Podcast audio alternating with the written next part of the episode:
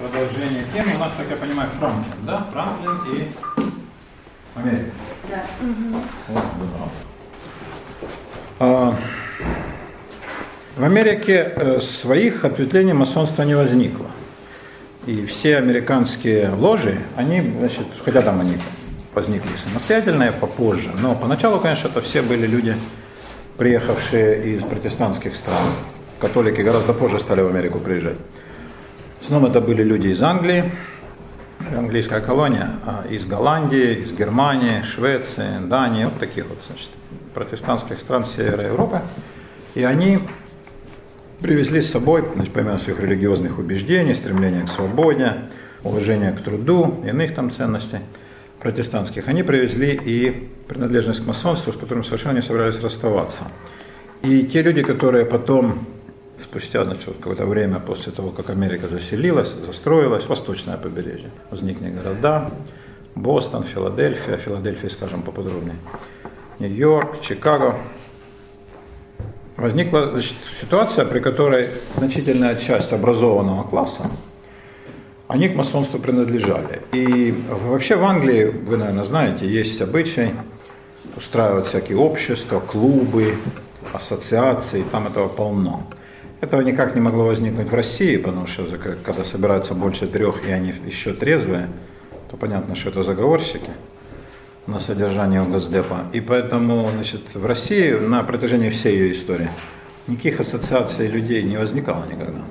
И нам, может быть, это труднее себе представить, чем, скажем, жителям Германии. А там это все запросто. И люди объединялись в такие общественные клубы и движения легко и без принуждения. Например, когда Франклин, герой нашего рассказа, был молодой, он э, вступил в движение так называемых кожаных фартуков. Это была ремесленная молодежь, которой он и сам принадлежал. Вот они собирались, но они не довольствовались такой вот обычной своей рутинной жизнью, там со дня на день. Значит, работа, потом кружка пива или там стакан виски и домой э, смотреть Первый канал. Они читали книги, газеты, они там что-то дискутировали так горячо о судьбах мира. А вот э, это был очень показательный такой момент. Да? То есть вот, э, Франклин рос в атмосфере, казалось бы, провинциальная Америка с точки зрения Англии, это вообще бог знает где, и глушь. А тем не менее там кипела жизнь, и общественное движение было не меньше, чем где-нибудь в Лондоне или в Ливерпуле. А Это такая черта англосаксонского образа жизни, который американские колонисты очень даже восприняли. Вот. И когда оформилась идея отделения Америки от колоний, сначала это не принимало форму войны, вы в курсе, да, это просто значит, большие права, no taxation without representation, никакого налогообложения без представительства в парламенте, большая там автономия, а потом, поскольку англичане, как подобает тупым имперским людям, не шли, подобно правителям любой империи, ни на какие компромиссы, то э, с необходимостью возникла революционная ситуация. Как сказал один мудрый человек, кто боится бархатных революций, тот получает наждачные. Вот англичане ее получили. И это переросло в войну. Англичане никак не ожидали что в Америке, которую они считали далекой, сельской такой вообще, провинциальной, глухой окраиной, кто-то осмелится бросить вызов первой в Европе армии и первому в мире флоту. Но тем не менее так именно и произошло. И во главе освободительного движения, вот то, что называют, стали потом называться отцы-основатели Соединенных Штатов, стояли э, люди все, без исключения, принадлежащие к масонству. И это, конечно, не случайно. Потому что когда они ну, заседали и договаривались между собой, то они замыслили не просто освободиться от английского владычества и организовать еще одну страну, пусть даже и, и независимую, но они замыслили государство нового типа, принципиально нового во всем. Вот это, кстати, надо иметь в виду, когда мы говорим об Америке, об американских амбициях, американском мессианском духе, об их желании, так сказать, всем там принести свои ценности – то в виде Кока-Колы, то на бомбардировщиках, что эффективнее, то в виде там, доллара, то в виде Майкла Джексона, по-любому, да, то, то есть это их вот такая, такое стремление к экспансии, оно коренится глубоко-глубоко в американском характере. Это внушается с э, молодых ногтей, там прямо с, вот, ну не знаю, с первых шагов ребенка. Потому что в Америке особая миссия. И ты как американец, говорят каждому юноше, да, уже теперь и девушкам, ты обязан да, отнести э, свет идеалов свободы, братства и так далее. Это глубоко масонская идея, которая вот американцами вполне овладела. А, когда отцы-основатели стали думать, какое государство им строить, то они были люди начитанные все. Франклин превосходил всех эрудицией во много раз, ну и остальные, ну, скажем, Джефферсон, они тоже были не промах. И они читали древних авторов, они знали, как была устроена республика в Греции, в Риме, какие опасности подстерегают республику, как она значит, превращается в империю, как консул становится цезарем. И вот они придумали целую систему мер и институций, организаций, которые позволили бы государству оставаться свободным и демократическим. А вот это вот делает Америку абсолютно уникальной. Ну, можно по-разному к Америке относиться. Сейчас лютая антиамериканская пропаганда, о чем мы скажем в конце, я скажу свое мнение, кому выгодно ее раздувать. А, тут как бы не может быть двух мнений это, этому уходящему режиму с совершенно конкретных причин. Но а, вообще говоря, то есть традиционно Америка и Россия всегда были друзьями и никогда не воевали друг против друга.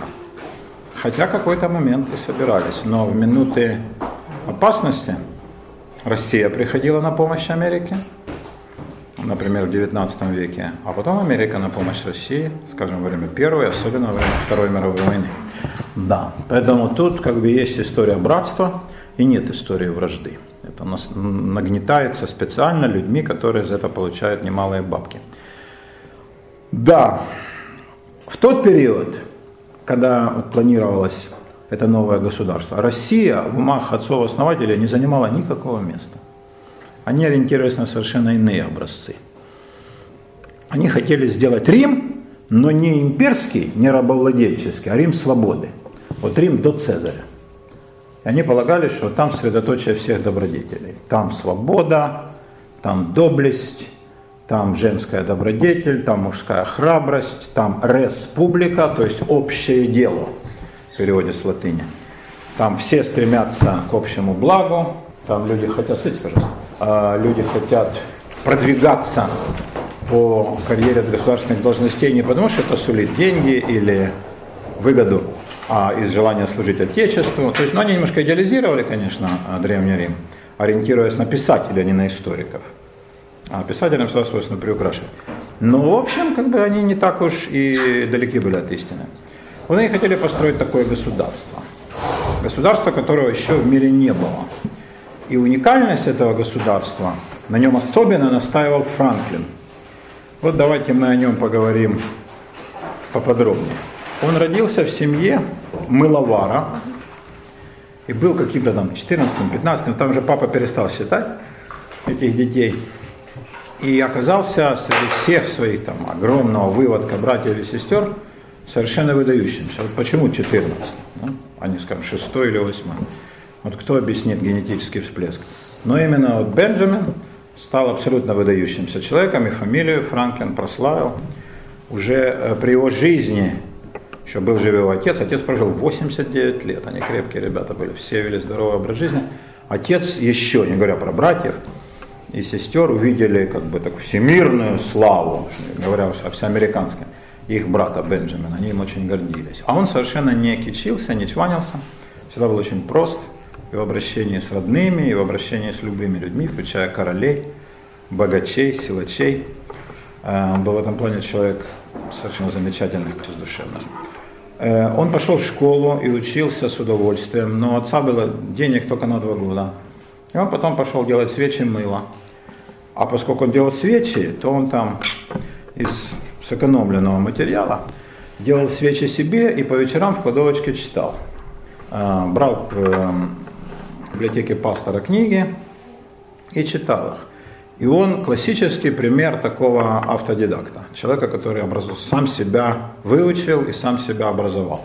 Это же тоже выдумки, что как бы без формального образования нельзя, это все ерунда. Какое образование было у Наполеона? Но ему кто-то, интересно, в эпоху его расцвета, кто-нибудь этим попрекнул? Спросил бы, где диплом, Ваше Величество? Я бы посмотрел. Пушкин не кончал ни одного литературного института, даже курсов.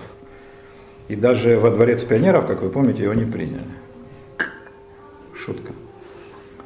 Да. Таким путем.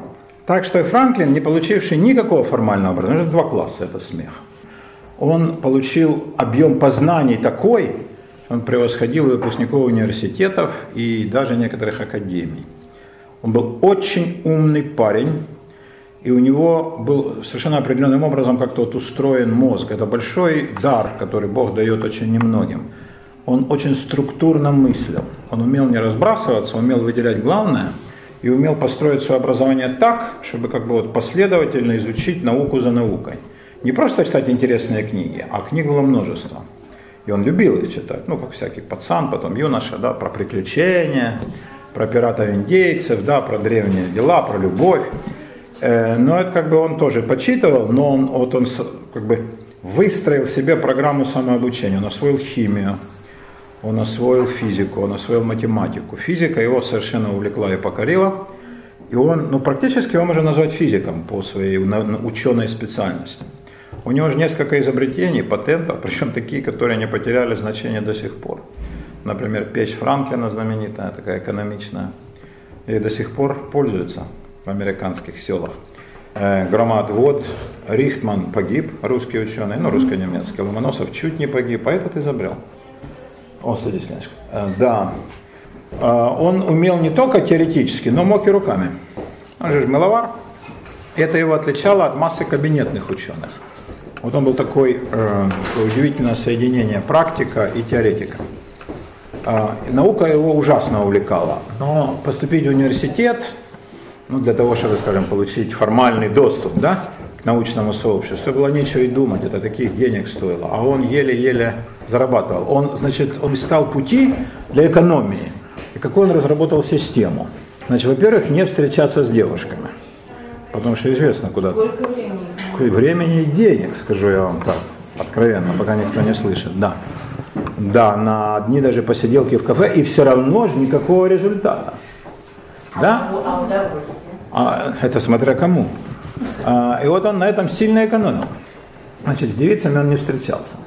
А, он избегал шумных компаний, только иногда ходил с парнями пить пиво, и у него есть масса афоризмов, и про пиво у него есть дивная фраза. Дивная, которую я всей душой разделяю. Пиво – одно из несомненных доказательств того, что Господь любит нас и хочет, чтобы мы были счастливы. Хорошо. Пиво он любил, но не злоупотреблял. Значит, он прочитал книжку про вегетарианство и объявил своему брату старшему, у которого он жил, там, за, за куток, да, занимал, а брат уже был женат с детьми, что он вегетарианец, и он за общим столом не ест. Брат говорит, ну а мы-то, ну как ну, что мы там делим кусок мяса, а тебе не положим, ну это мы, ну кто там кусок кому полезет в горло, да? А тогда он сказал, ты знаешь как, ты мне давай деньги на обед, или там вообще на еду, да, вот ту часть, которую я проедаю, да, а я буду сам есть. Брат с удовольствием. И он, значит, из этих денег э, выкраивал на еду очень скудную. Как писал Ломоносов, на денежку хлеба, на денежку кваса. Вот он, значит, например, покупал себе булку сладкую в кондитерской и запивал ее водой, часто речной. Тогда в Америке, в идиллические времена, можно было из реки пить воду, зачерпнуть. Значит, он сидел там на берегу рано-рано утром, только пекари просыпались. И вот он значит, первую эту булку покупал, она еще была дешевле тех, которые потом выносили на лоток. Это же он тоже все учитал. Покупал ее там не за три пенса, а за полтора. И, значит, каждый э, жуй он сопровождал глотком воды. Пережевывая пищу, вы помогаете обществу. И по его мнению, он благодаря этому крепко наедался. Не хотел есть там аж до позднего после обеда. Late afternoon, как он пишет. Да? Потом он сюда тоже там перекусывал, орехи, сухофрукты. Вообще, по моим пониманиям, должна начаться язва. Ничего похожего. Он очень мало ел всю свою жизнь и был большим как бы сторонником а, вообще сокращения рациона. Не, не менее замечательный афоризм, если хочешь продлить свою жизнь, укороти свои трапезы. Есть вот он считал, что чем человек меньше ест, это его фраза «человек роет себе могилу ножом и вилкой». У него много хлестких афоризмов. Вот. И вот он экономил и экономил, свечи ему доставались бесплатно, а, и он читал, читал и читал. Когда он освоил латынь, латынь был ключ, была ключом да, к э, мудрости, причем к формальной. Значит, на латыни можно было переписываться с учеными мужами. И что на другом языке они бы не стали даже эту почту разбирать, да? А, ну, если это не счет от стекольщика, да, или там э, мясника. А, он э, стал переписываться со своими учеными коллегами, предлагать им свои физические изобретения, и они сразу его оценили. То есть он очень как-то так схватывал суть явлений. И у него была идея сделаться электротехником. Тогда не было даже понятия такого. Но он, работал с электричеством, не боялся. Он впервые выдвинул идею, тогда она оказалась абсолютно безумной. У масонов много таких случаев, когда люди выдвигали идеи, казавшиеся безумным современникам о том, что все электричество имеет одну природу. И молния имеет электрическое происхождение. Сейчас для нас очевидно, а тогда народ недоумевал. И он это доказывал экспериментально, строил всякие приборы. А его это ужасно увлекало. Но это требовало лаборатории, это требовало оборудования и свободного времени. А где же, где же его взять? И он тогда понял, что ему нужно делать. Он поступил к другому брату, братьев, слава богу, там, ого, и они все пошли в разные бизнесы, конечно, чтобы создавать конкуренцию. Один из братьев, по-моему, Роберт, он был, э, у него была типография, занимался издательским делом. Он пошел к нему и стал э, издателем. Научил, он быстро все понял и основал свою издательскую компанию. Стал издавать газету, потом журнал.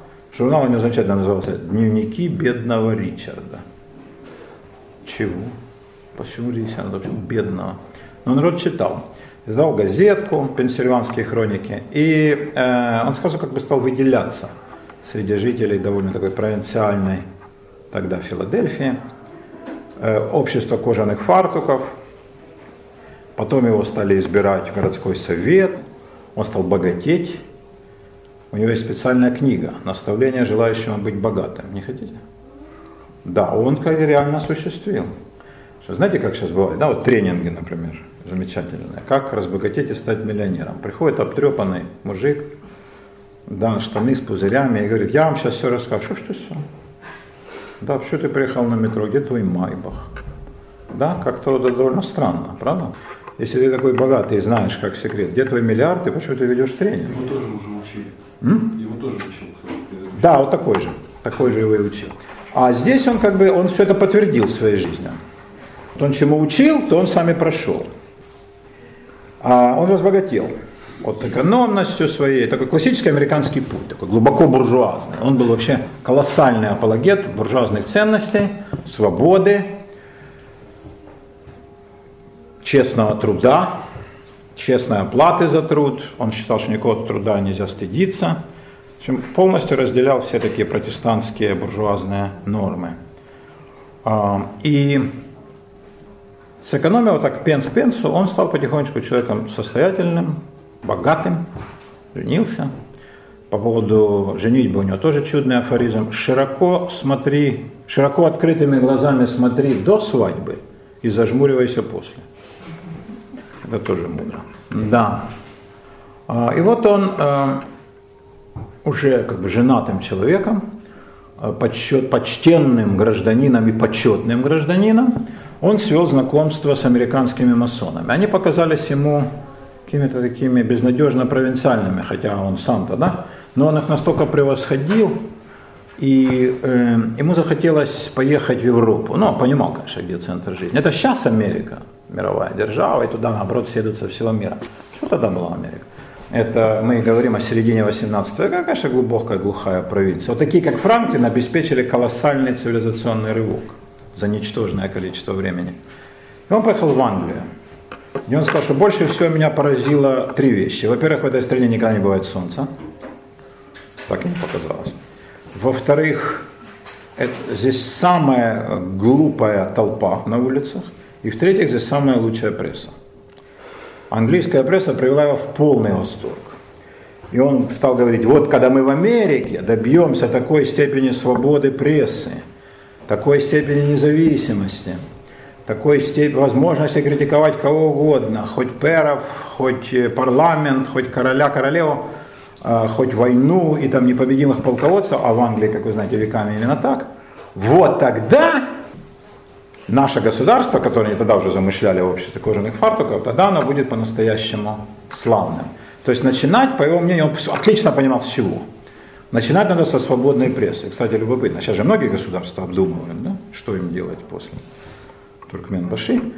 А, так вот, начинать, конечно, со свободной прессы, если слушать Франклина. И мне кажется, это правильный совет. Да? Это уже обеспечится, это как бы условие всего остального. Общественный контроль и критика.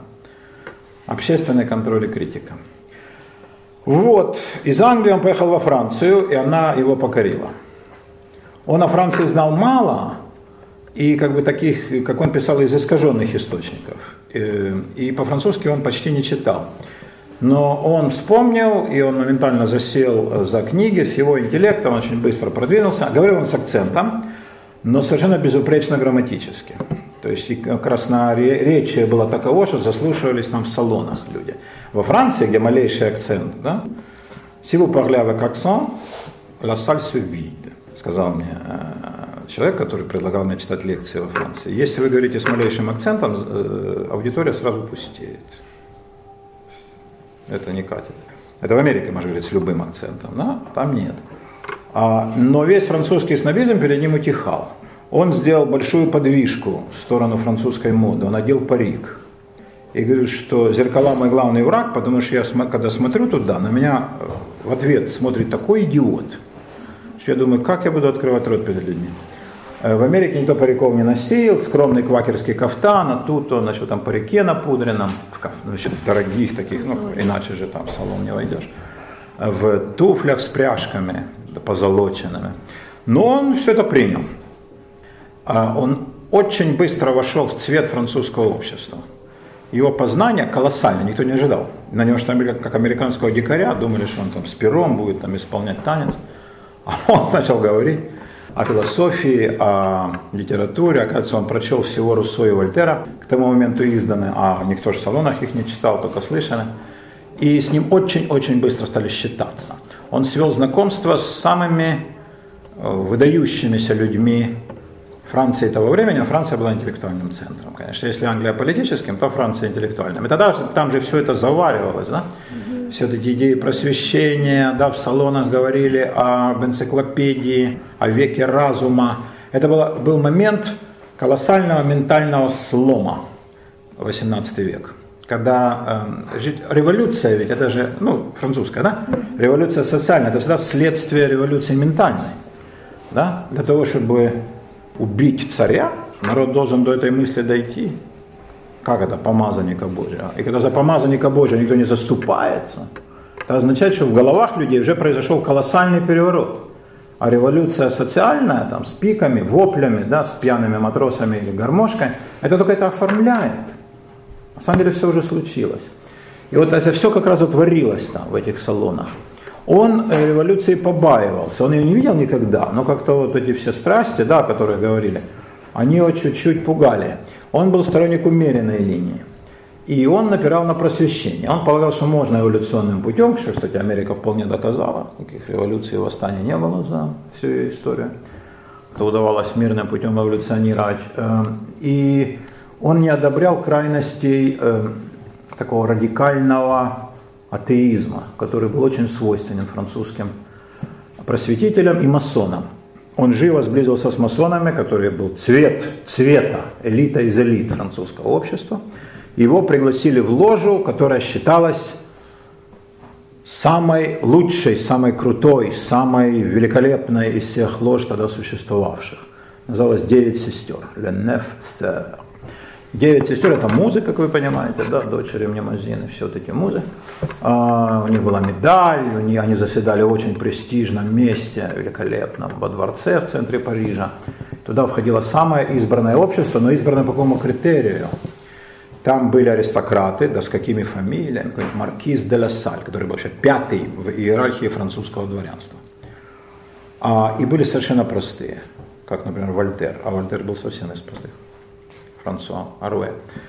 Да, и вот он тоже из простых, но вошел. Идеалы э, масонского братства в этой ложе процветали, может быть, более, чем где бы то ни было. А, он вошел в правление ложи, он воспринял ее идеалы, и он очень быстро продвинулся, это вообще довольно редкая штука. Все, все же были э, французы, и ложа была французская. Иностранцев там было 3-4 человека, итальянец, два англичанина и он. И он обошел всех французов. Это, конечно, показатель невероятных человеческих качеств, как его оценили французы, ужасные основы, как вы знаете – а, и с неродным французским языком, и с незнатным происхождением, и с акцентом, и со своей шапочкой на бекрень из куньего меха, потому что парик его задрал окончательно. А он его снял, сказал, что я боюсь, у меня вылезут волосы. Он их не потерял, как вы помните, да, в видео, рисунок, да, до старости. Волосы были у него. А, несмотря на все вот эти его черты, которые выдавали в нем чужака, его приняли абсолютно как своего, и он возвысился в масонской иерархии до самых больших степеней. Потом его позвали в еще одну ложу шотландского обряда, куда приглашали вообще самых-самых избранных. И там он получил титул, который э, получают единицы из единиц. Так называемый рыцарь Кадош, то есть святой. Да. А, вот. Это дают людям, чьи познания громадный и безграничный. Во-первых, слово «кадош» надо хотя бы перевести, это на иврите «святой». Во-вторых, это термин из Кабалы, надо про Кабалу знать. В-третьих, надо соответствовать там куча таких критериев, которые вообще непонятно, как вообще живое существо может из плоти и крови э, воплощать. Он его получил. Там, за всю историю существования, там может быть 6-7 человек этот титул имели. Вот он рыцарь Кадош. При этой должности всякая мирская, как они говорят, профанная, уже не катит он не мог занимать. Но он потом и спрашивал, можно ли ему стать хотя бы почтмейстером Филадельфии, ну, чтобы зарабатывать. А, а это можно. Но это же не должность вообще, что такое Филадельфия, почти там. Но когда стал вопрос о президентстве Соединенных Штатов, это однозначно нет. Да. Он даже, значит, не знал, можно ли ему избираться в Конгресс, где он будет депутатом, да, или сенатором. И он все время значит, спрашивал у брата, не нарушаю ли я, потому что, так сказать, ну, такую должность не теряют, да, такой чин и такое положение в масонских кругах. А, вот чего этот человек достиг по масонской линии. Теперь чего он достиг по линии обычной. Был принят в 7 международных академий. В 7! Обалдеть. Он переписывался со всеми великими учеными мужами того времени. У него есть изобретения и патенты. Его труды читал Лавуазье, великий химик, да, сложивший голову на гильотине. Кстати, сам Гильотен приходил к нему советоваться. Да. Нет, Гильотен спрашивал его. Гильотен вообще был интересный парень. Он правильно, вы знаете, он помер на своем собственном изобретении, чем подтвердил его эффективность. Да, но э, его интересовали, он был врач, но правильный врач. Правильный который руководствуется тезисом «вскрытие показало, что больной умер от вскрытия». Э, он, эм, знаете, среди врачей такой особый цинизм, да, великолепный. Э, он, э, Гилетен, говорил, вот какая задача перед медициной стоит? Ну, там, борьба с туберкулезом, или там с вшами, потому что из французской деревни приходил любой крестьянин, весь полный вшей блох, да, и вот у него что-нибудь там купили, а, значит, э, моментально это все значит, э, распространялось на слуг, которые у него покупали, а потом слуга приносил в дом. Это было проклятие Парижа. Проклятие. И вот, ну, почему бы не бороться с вшами и блохами, да? согласитесь, да? что без них гораздо приятнее, чем с ними. Или можно было бороться с венерическими заболеваниями, которые там выкашивали моряков до половины экипажа. Можно было бороться с алкоголизмом, который всегда бич народов. А, с какими-то социальными еще болезнями. Ну, боже мой, с чем только не было. Тогда, кстати, в Европе не было давно эпидемии, к счастью, холеры, чумы, оспы, поэтому как бы они полагали, что их вообще не будет. Были. Но они понимали так, что они их победили. Но у врача всегда, слава богу, есть работа. Чем же занимался Гильотен? Он говорил, нам нужно разработать способы быстрого и дешевого умерщвления как можно больших масс людей. Это подлинно медицинская задача, настоящий гуманист. И он думал, как? Вот там палач рубит топором, это, конечно, красивое театрализованное шоу, мы все любим смотреть, но это же вот так медленно. И если пойдет, он как-то предвидел, что пойдет поток, будет массовый спрос. на такие услуги. Э, значит, может быть, вот придумать такую штуку, он там на баранах тренировался, этот вот свой нож этот он изобрел косой, который бил сразу, и колоссально производительность повысил. И он думал о газе, намного опередил свое время. Он с вшами боролся? Нет, он не боролся с вшами вовсе. Он, он боролся с носителями вшей. Ну, А, в смысле, да, да, радикальный способ, да, чтобы не было перхоти, гильотина, конечно, да. А чтобы не было вшей, конечно, газку надышался, и уже вшей нет, да. А, И вот он еще подумал такой газ, ну, чтобы человек не мучился без судорог, там, да, и чтобы окружающие там не, вот какую-нибудь там закачать какую-то штуковину, чтобы ему было весело, он умирал счастливым, как за, при, при замерзании. И быстренько раз, а потом следующее. И он, значит, у, как, как, а, Франклин был хорошим химиком, он приходил к нему советоваться. Что вы посоветуете, маэстро, насчет ваших познаний в газах? Да, не знаю, как там складывались отношения между ними, но э, любопытно, да, Гириотен тоже советовал. Вот Франклин был принят великими людьми, властителями дум того времени, был принят министрами, аристократами, учитывая снобизм французской аристократии, они же не знали, что им осталось 20 лет, а после еще изобретения доктора Гильотена с ними разберется. И они как бы третировали всех тех, кто к их слою не принадлежит. Это их и погубило, да? их высокомерие чудовищное, надменность. Они приняли его как равного, да? его совершенно простого, да еще иностранца. А, и он свел знакомство с людьми из спецслужб. Дело в том, что он получил должность из Америки почтмейстера вот этой самой Филадельфии. И почта, которая, ну даже каким, только писать, да, и значит, на кораблик, и кораблик плывет. А, он э, получил доступ ко всей корреспонденции, которая отправлялась в Америку, со всей Европы, из Голландии, Франции, Англии. Ну, а у кого почта, да, значит, к нему сразу стали приходить ребята из спецслужб, английских и французских. Англичан послал, значит, враги, а французы потенциальные друзья. И они сказали одно письмо. Никто не заменит. 10 минут. Только в 10 минут. И мы тоже говорим. Да, никто. Девственность не будет нарушена. Сургучная печать в том же виде. М? А вам 500 золотых. Он сказал, о бабках это не со мной. Он, ему так тяжело доставались деньги, каждый там пенс, да, он копейку экономил, полушку. Но он от веры никогда в жизни не брал взяток, и он считал, что человек, который начинает брать взятки, он тут же умирает. Вот как бы он, он уже умер, он просто не знает об этом. Тоже хорошая фраза. Вы уже умерли, сказал он одному чиновнику, но еще не знаете об этом. Знаешь, взяточничество это, это, это э, путь духовной смерти сразу. Поэтому для него этот вопрос даже не стоял с его принципами нравственными. Но они взяли его другим. Они сказали, вы понимаете, какая штука, ведь война же неизбежна, мы же знаем ваши планы.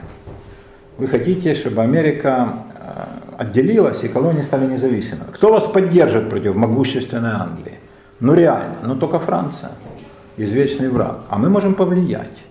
Франция может послать войска куда-нибудь в Канаду, да, где, ну до сих пор, помните, Квебек, или в Луизиану на юг. Это Луизиана сейчас она американская, но там мощное французское влияние. Вот этот Батон Руж, да, Новый Орлеан. А Франция может послать флот. Она может там прорвать блокаду, если англичане вас блокируют. Это мы все обеспечим. То есть мы поговорим с кем надо, с министрами, с королем. Ну, король был фуфло полное последнее, да? Людовик 16. И мы обеспечим это. Мы вам даем слово. Но вы нам тоже помогите, раз вы не хотите брать бабок. Но нам интересно, потому что это же наша работа. И мы же делаем одно дело. И он сказал, ну хорошо. Ну вот как это расценивать?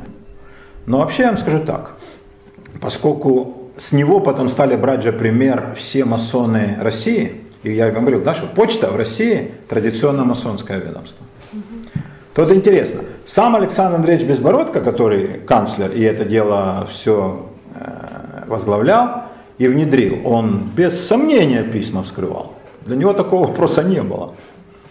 А вот остальные почтмейстеры, ну, сколько я мог, я по, значит, по, рыл в этом направлении но никто же активно не признается. Э, но я так понимаю, что вскрывали все. Ну, даже в ревизоре. Ну, да, вот я тоже вспомнила Гоголя. Как? Гоголь. В ревизоре. Не, ну да. Э, в ревизоре, да. Ну как, как? Э, они же государственные служащие. Приходит жандарм, или раньше там чиновник посол был, или губернатор, или идет чиновник из Питера, и говорит, Сергей Александрович, голубчик, я все понимаю, но на государственную необходимость, сказать, ваш просит вас лично государь. О, одно письмо. Вы ничего не знаете. Весь грех на мне. Вы только отвернитесь на минуту. Я думаю, скрывали все. И вот Франклин тоже. В одном из писем был очень э, интересный такой анализ, злобный, смешной и аналитический. Сейчас уже так никто не пишет. Эм, анализ э, расклада будущей войны. Грандиозной войны между Америкой и Англией. И, значит, выяснялись шансы, как Франция вступит в войну, на чьей стороне она будет, как скоро Америка победит. Конечно, такое письмо попало в руки англичан. А чье письмо? Одного из французов. Одного из тех, кто помогал э, собирать деньги. А, кстати, помогал, например, Бомарше. Тоже масон, да, Пьер Агюст который женитьба Фигаро, да. И он тоже помогал собирать деньги. Они собирали э, довольно значительные суммы частных пожертвований. Плюс Франклин понимал так, государство поддержит, сегодня король такой, но с учетом, он же знал короля, завтра он передумает, нужно, чтобы был какой-то частный фонд. И он туда собирал, собирал, собирал настойчивые деньги, которые он потом переправил в Америку. Это очень помогло. То есть он гигантскую сыграл роль в, обесп... в материальном обеспечении американской революции. Не только в э, военном да, и в дипломатическом, но и в финансовом. Значит, и это письмо, и Франклин написал адресату, я вас прошу, мне случайно стало известным содержание вашего исключительно интересного письма, но я вас очень прошу принять все меры, чтобы это не стало известно никому больше, кроме нас, потому что иначе из нас двоих останется только один адресат. Хорошая шуточка. И озаботьтесь, чтобы не знал никто третий и приписывают чудную фразу. Ибо трое могут сохранить секрет только в одном случае, если двое из них мертвы.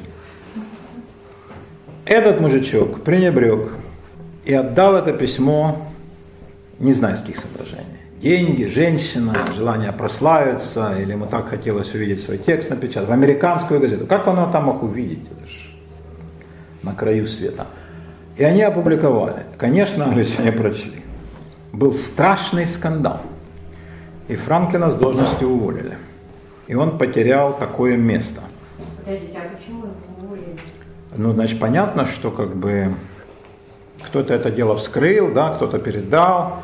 Понятно, какая там переписка идет. Поня... А там, кстати, он самого его упоминал, Франклина, как бунтовщика. Упоминал, упоминал правду. Значит так, вот кто-то написал это письмо. Его вскрыли не за, э, сняли не за то, что он вскрывал, а за то, что он упоминался как человек, который потенциальный бунтовщик, собирает бабло и интригует против английской короны. Да? Прямо ну, под открытым текстом человек пишет. За это его, конечно, сняли. Это же тогда была все-таки колония. Но, разумеется, ничего больше, никаких неприятностей, это же не та страна.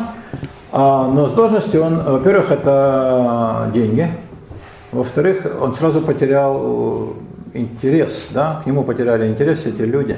Но оказалось, что нет, не потеряли. И, значит, к нему в дом продолжали приходить э, философы, ученые. На долларе, который мы сегодня посмотрим, попросим Костю, он нам покажет, на планшетничке, у него такой волшебный планшетник, там есть все. Не только деньги, но и вообще любые картинки. Я вам покажу доллар. А может у вас у кого есть с собой? Ну, тем более, тогда и не надо будет. А, и там есть такие завитки, которые многих вводят в соблазн, непонятно что. Есть легенда, ну, апокриф, что это Франклин попросил художника Симтьера сделать эти завитки, ибо они, завитки, были э, на мебели его, в его французском доме. И на этих мебелях сидели люди, которых он обожал. Вольтер, когда приезжал, Гельвеций, Гольбах, Ламетри, э, вот тот же Лавуазье. То есть весь цвет э, тогдашнего французской французской элиты, интеллектуальной и политической. А, ну, не знаю, может быть и правда, да, ему хотелось, чтобы даже завитки. Он очень скучал по Франции, а, но потом приехал в Америку. Его приняли как героя, но была же молва, потому что он скучу сколько не, не украл ни копейки, сколько денег передал.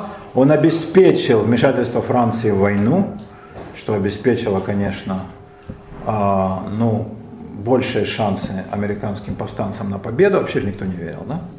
Никто не верил абсолютно, они тем не менее победили. Все высказывались э, в основном за мир, Но Гамильтон и Франклин, Гамильтон обожал Франклина. А, это, кстати, два человека, которые, не будучи президентами США, изображены на купюрах. Все остальные только президенты. Гамильтон и Франклин. Гамильтон произносил потом по Франклину надгробную речь, которую он писал и репетировал всю ночь. И когда вышел к могиле, слезы его душили, и он не мог ничего сказать. Я сказал только одну фразу. Он показал на город Филадельфия и сказал, вот что может, чего может достичь гений, когда он ставит перед собой великие цели. Как если бы уже в тот момент он видел перед собой нынешние Соединенные Штаты, гигантскую державу с громадным бюджетом, там, с флотом, с высадкой на, Лун, на Луне, с возможностью уничтожить весь мир – с валютой, которая тогда была вообще ничего, а сейчас стала международным средством и мерилом всех ценностей. Как будто он это все вот таким пророческим оком прозревал. И это прекрасная фраза. Вот чего может достичь гений, если он ставит перед собой великие цели. Гамильтон и Франклин сказали, надо воевать. Самый молодой и самый старый. Э, потому что Франклин любопытно сказал. Он говорит, ребята, я же вырос, э, они же все были из приличных семей. А, Вашингтон плантатор табачный, да, генерал. А он из простых. И он сказал, я же вырос на окраине, драки. Я знаю правила уличной драки. И знаете, какое первое правило? Сказал он им. Никогда на драку не напрашивайся. Но если она неизбежна, никогда не уклоняйся. То есть она теперь неизбежна. И если мы уклонимся и повернем, так сказать, тыл, то нам конец. Надо смело, и тогда у нас есть шанс и его послушали. Он вообще пользовался гигантским авторитетом по всем тем э, причинам, которые я перечислил. Война закончилась успешно, неожиданно для англичан. Хотя, если вы помните, уже в 812 году англичане прислали экспедицию, сожгли город Вашингтон и даже попытались установить опять колониальное владычество, но война с Наполеоном, и они предпочли заключить мир, и больше уже к идее колонизации Америки, ну в смысле, вот, да, опять ее поработить, они уже не возвращались. А, то есть война э, за независимость оказалась успешной. И тогда стал вопрос, как, так сказать, нам обустроить Америку. Да? А, и тут роль Франклина в разработке теоретических положений была громадной. Значит, вот он что сказал? Самая высшая ценность на свете, ну что мог сказать масон, это что, по-вашему? Свобода. Свобода. Свобода, да. Это свобода. Свобода должна быть у всех, без исключения. Значит, если у нас кто-то будет не свободен, а мы за его счет будем жировать, мы не будем государством. Вашингтон, который плантатор, сказал, а как же негры? А у него то самого рабы. Франклин резко в лицо сказал ему все, что он думает о рабстве, и о тех, кто, говоря об идеалах свободы, рабство поддерживает. Он никогда не был рабом, но он работал в жутких условиях, и он всегда был полон сочувствия ко всем людям. Он был непримиримый противник рабства. Впоследствии Рузвельт, э, Линкольн объявил войну конфедерации, стоя под портретом Франклина, воплощая его идеалы. Все люди, не только белые, не только англосаксы, не только протестанты, все. Если кто-то не свободен, значит не свободны мы все. Правило самого слабого звена в цепи. Свобода должна быть для всех. Это первое условие. Это не, не добродетель и не подарок, это условие. Необходимое условие, с которого все начинает. А потом, и он говорит, ну, в принципе, можно долго писать. Он был очень писучий. Оставил биографию, там несколько томов. Свою автобиографию сына. Вы можете почитать, она опубликована. Но такое, не, не самое интересное чтение. но великий человек, но больно подробно. И там он, значит, э, масса его афоризмов вот этих интересных.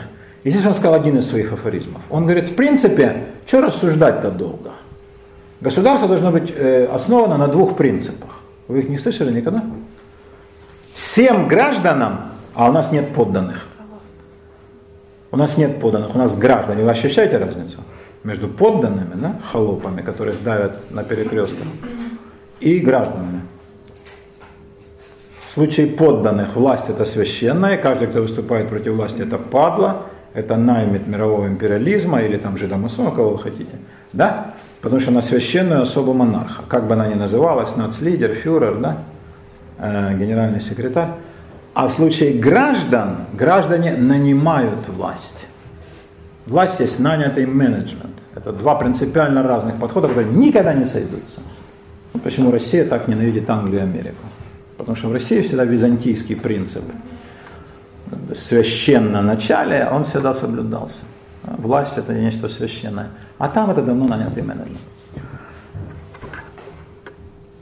Граждане, неподданные, должны обладать все двумя фундаментальными правами. Какими?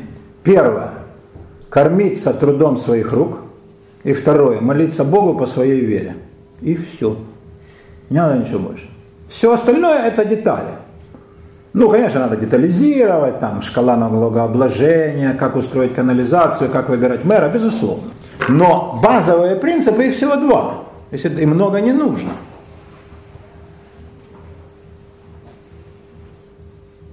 Кормиться трудом своих рук, ну или головы, от своих трудов. И молиться Богу по своей вере. Все, вот на этом стоит вся Америка. А если веры Тогда не было такого, тогда даже не было понятия атеист. Франклин, он э, своеобразные были, он же был каббалист, они были своеобразные для них, тогдашних людей воззрения. Но радикализм э, вот этих людей Вольтера, раздавить гадину, там уничтожить религию, религия главный враг, он, конечно, это отметал. И говорил замечательную фразу, если люди сейчас плохи, обладая религией, кем бы они были без нее – это хорошая фраза, да, то есть как бы вы не торопитесь выбрасывать, ребят, что заменить это? Да? Хотя у него было трезвое представление о религии, особенно о церковных людях, но он не торопился делать таких радикальных телодвижений.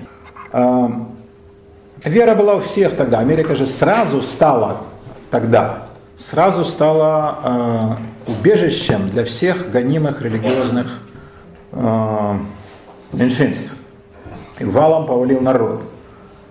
И те же квакеры, и анабаптисты, и пуритане, и, и менониты, семенсисты, э, и остальные протестанты, которых гнали. А вот, мормоны возникли в Америке. Они не приехали, они возникли в Штатах, да. А эти все ребята из Европы. Э, кстати, да даже и старообрядцы приехали, русские, да, казалось. Вот. Э, а потом и католики, разнообразная. И сначала думаю, ну как, у нас протестантская страна, но заветы Франклина, да, уже это было после его смерти. И, конечно, стали принимать и католик, а потом приехали евреи, это же вообще казалось бы, да. И они нашли себя там. Ну, а теперь там полный Вавилон и конгломерат, и кого там, боже ты мой, только нет. Пример, что такое Америка, как душитель мировых свобод. В Америке живет некий мужик, его зовут Шейх Масуд. Он египтянин, и в Египте при Мубараке, не знаю как сейчас, на, на, на нем висело четыре пожизненных и два расстрела. Милый парень из братьев мусульман. Четыре пожизненных и два расстрела. Его ищет также Саудовская Аравия, где одно пожизненное, но такое, что расстрела уже не надо. И куда же он приехал? Приехал в Америку. У него берет интервью Ларри Кинг. Ларри Кингу никто не отказывал. Хотя он в подтяжках. Да. И он говорит, «Э, шейх Масуд, не странно ли, что вы приехали в Америку? Разве Америка небольшой сатана? Тот, э, упуская момент про сатану, он тоже умеет, да? его так не, не схватишь. Говорит, вы знаете, я приехал в Америку, потому что это единственная страна, где я могу свободно исповедовать свою религию. А, блин, вот вам и ответ. Не в мусульманскую страну, где его загнобят свои, а в Америку, с которой они борются всей душой и хотят ее погибели. Ну, это характеризует уровень мышления исламских ребят. Но что такое Америка как страна, которая стала действительно оплотом свободы и религиозной, а, и политической, и налоговой? Франклин э, в декларацию а, и в биль правах внес громадный вклад. Но самое главное даже не конкретные э, там, пункты статей, а самый дух самый дух, которым он руководствовался. Это был дух уважения к человеческим правам, и у него было, э, он ввел выражение, которое потом стало международным, и нам кажется, оно было всегда. Неотъемлемые права личности. Никто никогда так не говорил. Права все отъемлемые. Хрен их не отдал. Ну, не, от, а не ложкой так, э, мечом точно отскребешь, да? А вот неотъемлемые права, каковых он считал три. Право на жизнь, право на свободу и право на труд. Ну, так плохо. А, Но первый принцип, который вы назвали, это кормиться по труду. А как же накопленный капитал? а почему же? Капитал, если ты его на- накопил э, честно, пусть будет а если предки, ну, разумно расходуй. Если ты все просадишь в казино, на девок, да, только это твоя проблема. А почему нет? Если это, э, чем они зарабатывали? Они торговали э, детьми на базаре, твои э, родители, тогда, конечно, стыдись, раздай бедным. Если это были честные буржуа, которые там, не знаю, выпускали стулья и столы, и вот потихоньку-потихоньку стали крупнейшей мебельной фабрикой, условный пример. Чего же тут стыдиться? Занимайся их бизнесом, ты не хочешь, занимайся другим. Вложи в банк и сиди, смотри на звезды. Будет рантье, тоже неплохо. А как вам интересно к французской революции отнесся? Нет человека, который французской революции отнесся бы хорошо. Потому что дикости, ну он же не знал это в полном объеме. Я думаю, что он кое-чему и не верил. Он же был очень пожилой. Я думаю, он по- понимал так, что эти люди специально преувеличивают. Он же много сталкивался с враньем о масонах, да, о нем самом, что он дикарь. Это он-то, да? Член семи академий. Да? Ну, американец же он только дикарь, да? Ну, это, кстати, ща- и сейчас повторяется. Да, да э, американец только идиот. Правильно? ну, послушать Первый канал. А, И он же со всем этим сталкивался. Поэтому он, ну, так сказать, скептически относился к людской молве. Э, Мирская молва, морская волна. Я думаю, он не верил. Если проживи он подольше, когда уже пришли бы документальные свидетельства, я думаю, он был бы поражен, как народ, который он так любил, дошел до такого ужаса и озверения. Э, А я думаю, что он, э, конечно, бы этого не одобрил. Но с другой стороны, как вам сказать? Революция – процесс неизбежный, но, правда, Франклин так не думал, это я уже говорю от себя. Франклин так не думал, он полагал, что всегда можно как бы вот э, разумным путем, да, большой корабль круто не поворачивает, тоже его фраза. То есть он был такой эволюционист. Вот он был человек компромисса и со всеми его находил, как мы видим, да. Ну, если, конечно, такой государственный деятель бы, так он убережет, а после его смерти? Это же тоже проблема, да? Хотя они создали в Штатах систему, ну, идеального ничего не бывает, совершенно один Господь, но э, систему с максимальной страховкой, обеспечивающей как бы гарантию от дурака и негодяя. Ну, дураки бывают, вроде Буша, а негодяям распоясываться не дают Обеспечением всеми Конституция получается? Конституция и біля правах. Да, Конституция и біля прав. А, обеспечение вы имеете в виду доктринальное, да? Да, конечно, это біля права. Сейчас дошедшие. Да, и вот это First Amendment, да, первая поправка, это вот все как бы оттуда. Вот. э, Его фраза была такая, законов не должно быть много. При множестве законов не соблюдается ни один. Ну, это мы блестяще видим. На примере Беларуси. Когда закон принимается каждый день, их никто, кто их может упомнить. Выступает Генри Резник, глава коллегии адвокатов. И говорит своим таким голосом, ну кто же может запомнить все эти такие, адвокат, что тогда с нами? С нас спрашивают, кто это, для кого они пишутся. Закон должен быть чуть-чуть, но они же всем известны. И желательно не меняться. Не меняться. В этом смысле он брал за образец Англию, где со средних веков, да, э, и они кажутся смешными и наивными, и все, а вот тем не менее, да, зато неизменность. И он усматривал в этом положительную штуку. Э, Революцию он не одобрял. Нет, это точно. И он, он хорошо понимал человеческую природу, понимал ее зверство и дикости, до которых человек может дойти. Поэтому он понимал так, что людям нельзя давать распоясаться. Значит, во-первых, надо держать в руках. Во-вторых, нельзя допускать до крайности. Голод, э, когда там люди начнут пожирать друг друга, да, э, ситуацию, когда загнали в угол, и человек идет на все. Э, Нельзя создавать опасность смертельную. То есть как-то надо всегда разрулить. Но при его уме и интеллекте это можно было сделать, да. И в Америке, ну вот смотрите, Вашингтон, там два срока, да, Джефферсон, э, Адамс, они как бы сохранили, но дальше тоже там славная череда, разные были президенты, разные государства. Линкольна сравнивать с каким-нибудь там Буллиджем, но, или Рузвельт, великий, я имею в виду Франклин, да, Рузвельт, великий человек, а, скажем, Трумен, ну. Э, Ну, бывает, но тем не менее, да, как бы вот э, не было сумасшедших, как Павел, Па- Павел или как Гитлер, не было негодяев, кровавых э, людоедов, как Ленин и Троцкий.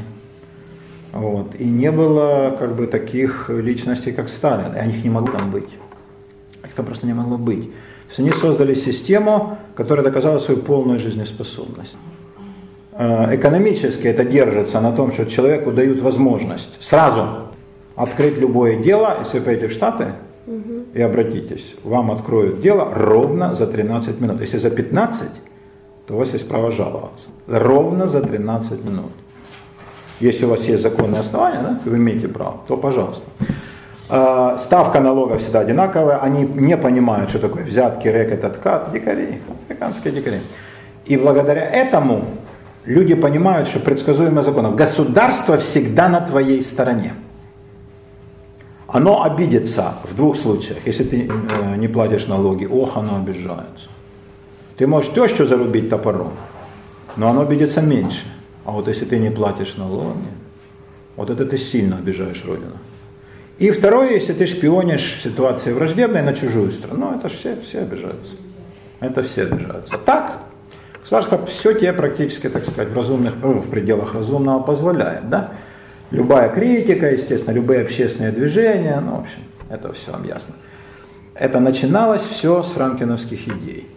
Но была у него мечта, чтобы у вас не складывалось впечатление, что сложилось все. Мы сейчас посмотрим доллар, вы увидите, какие мечты лежали в основании этой валюты. Он, например, мечтал, чтобы купюра стала иконой. Это же колоссальный ментальный переворот. Все религии без исключения проклинают деньги и богатство. Все. Удалось. А? И им это удалось. И им это удалось. И он недаром зеленый, evergreen, всегда зеленый, да, вечно зеленый. Это удалось. Э, доллар, с, э, ну не то, что вытеснил, он опередил все валюты. И это тоже удалось. А кто тогда в это верил? Вы что? Что такое тогда был Екатерининский рубль? Ого-го! А доллар? Да никто не слышал в Европе. А сейчас? Сами знаете, что рубль самая крепкая в мире валюта. Вот. Кроме того, э, он мечтал об экономической мощи своей страны. Это все сбылось. Он мечтал, чтобы страна стала желанной гаванью для людей всех национальностей, вероисповеданий. Ну, не знаю, думал ли он про расы. А индейцы как же? Индейцы особый вариант. Э, Но потом приехали люди разных рас. Приехали люди разных рас. Э, И это сбылось. Америка самая желанная страна, кстати, на очереди у посольств, да, гигантские, которые не иссякают. Это уже очень много лет. Америка страна с самым большим количеством желающих туда поехать. Это сбылось. Братство между теми, кто называет себя we are Americans, мы американцы, получилось вполне, вполне получилось. Потому что э, они там живут общинами, вот индийцы, тут китайцы, там э, арабы, здесь евреи, здесь там русские, итальянцы, но те, кто хочет вписаться в общество и сделать хоть какую-то карьеру, даже на уровне санитара, психбольницы, не говоря уже про помощника секретаря в суде, полицейского, тем более адвоката или выпускника колледжа, он должен быть интегрирован в культуру. Первое условие – язык, конечно. Язык. Ты можешь не учить, тебя никто не будет заставлять. Ради Бога. Как говорит, говорил э, брайтонские эмигранты, Америка есть, но мы туда не ходим. Пожалуйста. Э, они, ну, когда же будет какое-то там пособие тебе грошовое, чтобы ты только не делал проблем. А, но тогда ты будешь живи в своем гетто. Тебе нравится, так живи. Они никого ничего не принуждают. Нет же там статьи за тунеядство никогда не было. Тебя устраивает твой образ жизни, живи. Но если ты хочешь продвинуться, ты должен интегрироваться в общество. Это с неизбежностью становишься американцем. Ты принимаешь язык, а язык это мышление. Язык это культура. Ты принимаешь их обычаи, их правила игры, по которым они играют в социуме. Ты одеваешься, как они, ты говоришь, как они, ты э, сидишь в пабах вместе с ними, ты смотришь их фильмы, читаешь их книги. Никто тебя специально ни в какие лагеря или школы не посылает. Ты сам это делаешь, потому что сам этого хочешь. Это гениальная придумка. Никто тебя не интегрирует, как пытаются турок в Германии. Ты сам идешь. Не идешь, не надо. Но, конечно, лучшая часть, естественно, идет, остается только отстой. А лучшая, амбициозная, умная часть, да, конечно, они идут наверх. С американцами, без относительно к этническому происхождению. Ну и куча примеров, вы видите, да? Итали, итальянец Панетта, ну, возьму только нынешний кабинет. В прошлом Кандализа Райс, баба, которая практически руководила да, тем самым Бушем.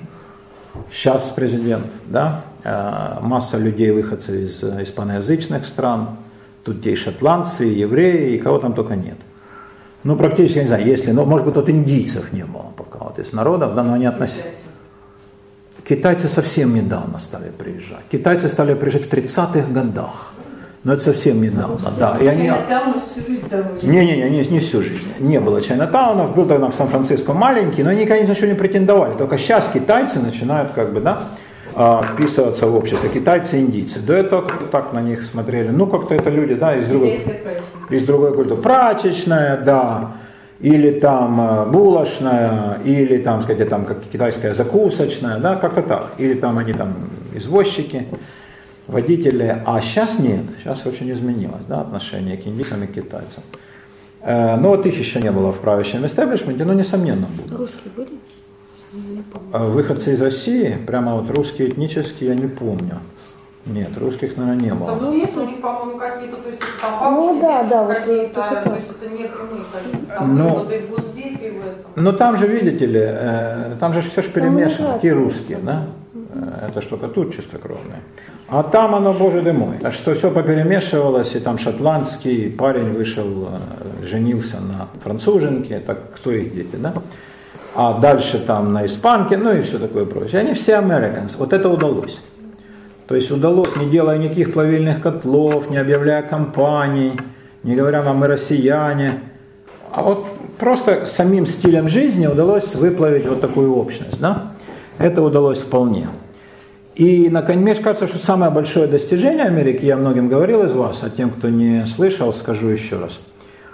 А, Чтобы понять, насколько масонские идеалы, глашатаем и носителем которых был Франклин, вошли в плоть и кровь Америки, достаточно вспомнить один факт. Америка единственная страна в мире, где белые убивали друг друга за свободу черных. Это совершенно невероятный факт. Ну, вы себе представьте, да, Биберева идет войной на Бутова за свободу и права таджикской гастарбайтера. Вам все станет ясно. Вот такие дела. Там это реальная война. С, да с каким остервенением. И э, как бы, они считали их людьми. Негров! Негров! А теперь посмотрите на таджиков. Сейчас я скажу страшную фразу. Кто на людей-то больше похож? Но кто за таджиков вступится? Это древняя культура, 4000 лет языку. Негры доплывали только отборные. Всякие были. Всякие были. Там и брали-то э, из одной только народности в основном, да? Вы видели, да, американских негров? Баскетболисты, бегуны, ну. А посмотрите теперь на негров в Африке. Два мира, два шапира. Э, вылавливали определенные народности, в основном в Нигерии. Там самые здоровяки. Э, народность Хауса и особенно народность Йоруба. Здорово, ребят. Не какие-нибудь там пигмеи, да? А вот народность Яруба, они самые крепкие парни. Ну и, конечно, те, кто доплывал, и те, кто выживал, они давали поколение. Потому американские негры, особенно на хорошей еде, ну, там есть на что посмотреть. Да, там такие, Очень разъелись. такие орлы. Да, ожирение средненегритянского населения страшная проблема. Гол- ну, голодное детство. Их дедушек, бабушек, что такое дело. Это правда, да, они это, они это признают. Вполне возможно. А? В Ирландии не меньше. В Ирландии меньше толстых? Не меньше. А может быть. Ну, скажем, я сейчас был в Германии, там очень мало толстых. В Америке ты идешь в метро, если впереди тебя, ты понимаешь, на эскалаторе видишь, ой-ой-ой. То есть закрывает горизонт задница величиной с бронетемкин поносец. С броне... броненосец Потемкин. Это, конечно, негритянка, да. Потом, когда ты смотришь, да, все понятно. Не бывает таких ни испаноязычных, ни белых, там ни кореянок, китаянок, не знаю, что они так едят. А, но это мелочь, в конце концов. Они не ели, для них Америка родина. Была одна попытка, чтобы вы понимали, неграм из Америки уехать. Государство Либерия, свободное, да. Они приехали в Либерию, первое, что они сделали, выбросили на берегу, но в песок, американские паспорта. И сказали, мы не вернемся. Через две недели весь берег был с золотоискателями, а они искали паспорта. Так что все понятно. Соединенные Штаты Либерии, классическая американская страна, а те, кто живет в Америке, они живут, конечно, по правилам американским, да, и поэтому живут совершенно по-иному. Из них выходят, видите, вполне И писатели, и актеры, и бизнесмены, и политики, как мы видим. Ну, можно спорить о достоинствах, но политики же есть. Такие дела. Это Франклину удалось. Вот эта его мечта сбылась. А вот мечта о всемирной Филадельфии, о всемирном братстве, это нет. Само слово Филадельфия, правда, звучит необычно, да? Там же как? Или англоязычное, там Бостон, Нью-Йорк, да, там э, Вашингтон, или индейские Чикаго, Чикаго, или какой-нибудь там Цинциннати, или Массачусетс, ну какой белый человек скажет слово Массачусетс, да? Чаттанунга, это индейские названия. А Филадельфия явно звучит по-гречески. Явно по-гречески. Филадельфия – город братской любви, который создавался как э, место, где должны быть масонские идеалы воплощены. Филадельфии может быть более всего, ну, может быть, Нью-Йорке и больше, но там, вот, может быть, вторая по степени концентрации от масонской активности, храмы, храмы натуральные масонские – не просто церковь, где масоны молились, настоящие храмы. А, и дворцы, и библиотеки, и все такое прочее. Это был город, который должен был стать маяком для человечества. Но не стал. Соединенные Штаты как страна, наверное, для какой-то части человечества стали маяком и образцом, безусловно. Носителем тех ценностей, которые многие хотели бы подражать. Для многих стали защитниками, для многих стали врагами. Это тоже не так плохо. Скажи мне, кто твой враг, я тебе скажу, хорошо ли это. Вот. Но Филадельфия осталась обычным городом. И э, вот как бы такой сияющий град на холме, как они мечтали, да, построить не удалось. Это не получилось. Здесь как бы такой элемент утопии был, хотя и прекрасный, и великолепный, но он не осуществился. Осуществилась мечта о том, что Нью-Йорк станет огромным процветающим городом, хотя она ничего не предвещала. А, новый Амстердам, осуществилась мечта о Соединенных Штатах как о богатой процветающей стране, но Филадельфия осталась в мечтах. Название города есть, совершенно обычный американский город. Вот такая вот деятельность у Франклина. Ну давайте я вам расскажу про желтую с красной звездой. У нас же есть это в плане. Да. Красная звезда вам известна? Вы мимо Кремля проезжали? Начинается земля, как известно, ну вот. И там, э, значит, до 35 года, это мне гонорар? Спасибо. Вот видите, вот так я так впервые заработал. Э, до 35 года над кремлевскими башнями были орлы двуглавые, а в 35-м заменили на рубиновые звезды, сейчас их потихонечку опять меняют. Сначала не рубиновые были обычные. Ну, они там были по, по рубиненные, да. Вот, и что? Это, конечно, масонский знак пятиконечная звезда. В Кабале это знак премудрости, звезда Соломона. И помещение этих звезд на кремлевских башнях что означает? Что здесь вся мудрость мира обитает. Ну там этот рябой грузин, потом лысый донбасский кадр, который все равно нарушил, шахтер, товарищ Хрущев. Потом Брежнев, ну все это столпы интеллектуализма. Конечно, мы понимаем, что вся мудрость, блин, оттуда идет. А, но мысль именно такая. Да, вот здесь средоточие всего мудрого, что есть на свете. В недавно сочиненном гимне «Шагай вперед, товарищ Путин, а мы все раком, дружно за тобой», а, есть такие слова там, что э, «отчизна разума оплот». Я не знаю человека за пределами России, который даже очень любил бы нашу страну, который считал бы Россию оплотом разума. Таких людей я не встречал. Но вот, видимо, да, такие иллюзии есть. Значит, вот красная звезда, она символизирует разум и мудрость. А желтая пятиконечная звезда, напомните, эмблема чего? А? Америка. Чего, Костя? Нет, там красные. Америка. А, нет, там желтые, да, там желтые. Золотые, там золотые звезды, да, золотые. Э, золотые звезды стали э, наградой в Советском Союзе социалистического труда, Герой Советского Союза. Но желтая звезда, ну такого может быть не золотого, а более приглушенного оттенка, пятиконечная, особенно с такими да, крыльями. Это эмблема вооруженных сил Соединенных Штатов Америки, которая появилась там гораздо раньше, чем в Китае. Гораздо раньше. И вот красные и желтые звезды, они в принципе должны были дружить. В России красная звезда никогда в жизни не была никогда символом. В Америке это сразу, да, звездно-полосатый флаг. И там звезда – это то, что каждый штат сам себе голова. Каждый сам по себе мудр, да, вот такая у них система американская. Э, Это именно Соединенные Штаты, да. То есть даже э, перевод правильно United States – это Соединенные Государства Америки. State – это государство. То есть вот что такое там звезда на американском флаге. А, каждый штат себе голова. И все вместе образуют значит, вот такую общность Соединенные Штаты. В России были разные символы, но звезда нет. Никогда. Но, правда, она вошла где-то с 12 года, там стали ее на погонах, э, и она, значит, стала частью орденов, ну, наряду со всеми остальными. Разные звездочки на военных. Это вот э, началось, э, звездочка у военных началось только с э, гражданской войны. Потому что, да, у армии царской была, естественно, кокарда с орлом, да, у белых тоже, а вот э, звездо во лбу, это, конечно, красное. Это красное.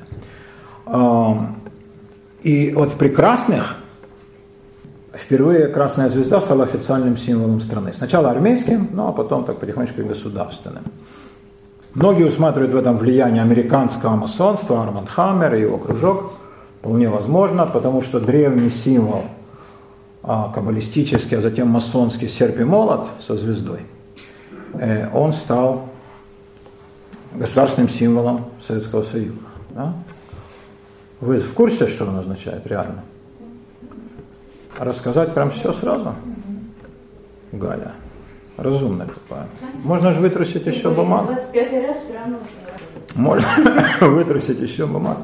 Вы-то 25-й, конечно. Об вас, калмыках, речи нет. Но у нас как-то постоянно прибывают неофиты. Замечательно. Да, я тоже рад. А в советской пропаганде э, это случка, смычка рабочего с крестьянкой. Причем рабочие всегда крестьянку окучивают, да? А нет, чтобы наоборот, да? Здоровый мужик там насчет качихи увивается, нет. Всегда рабочий класс, а крестьянка женщина. Ну и понятно, как он с ней поступает. Любит ее. Любит. Да, как и подобает рабочему классу с крестьянством. А, э, символика звезды вообще не объяснялась. Ну, серп, да, с молотом, да, понятно, э, сельское хозяйство и промышленность. А реально это, конечно, другое. Молот – победа над пространством.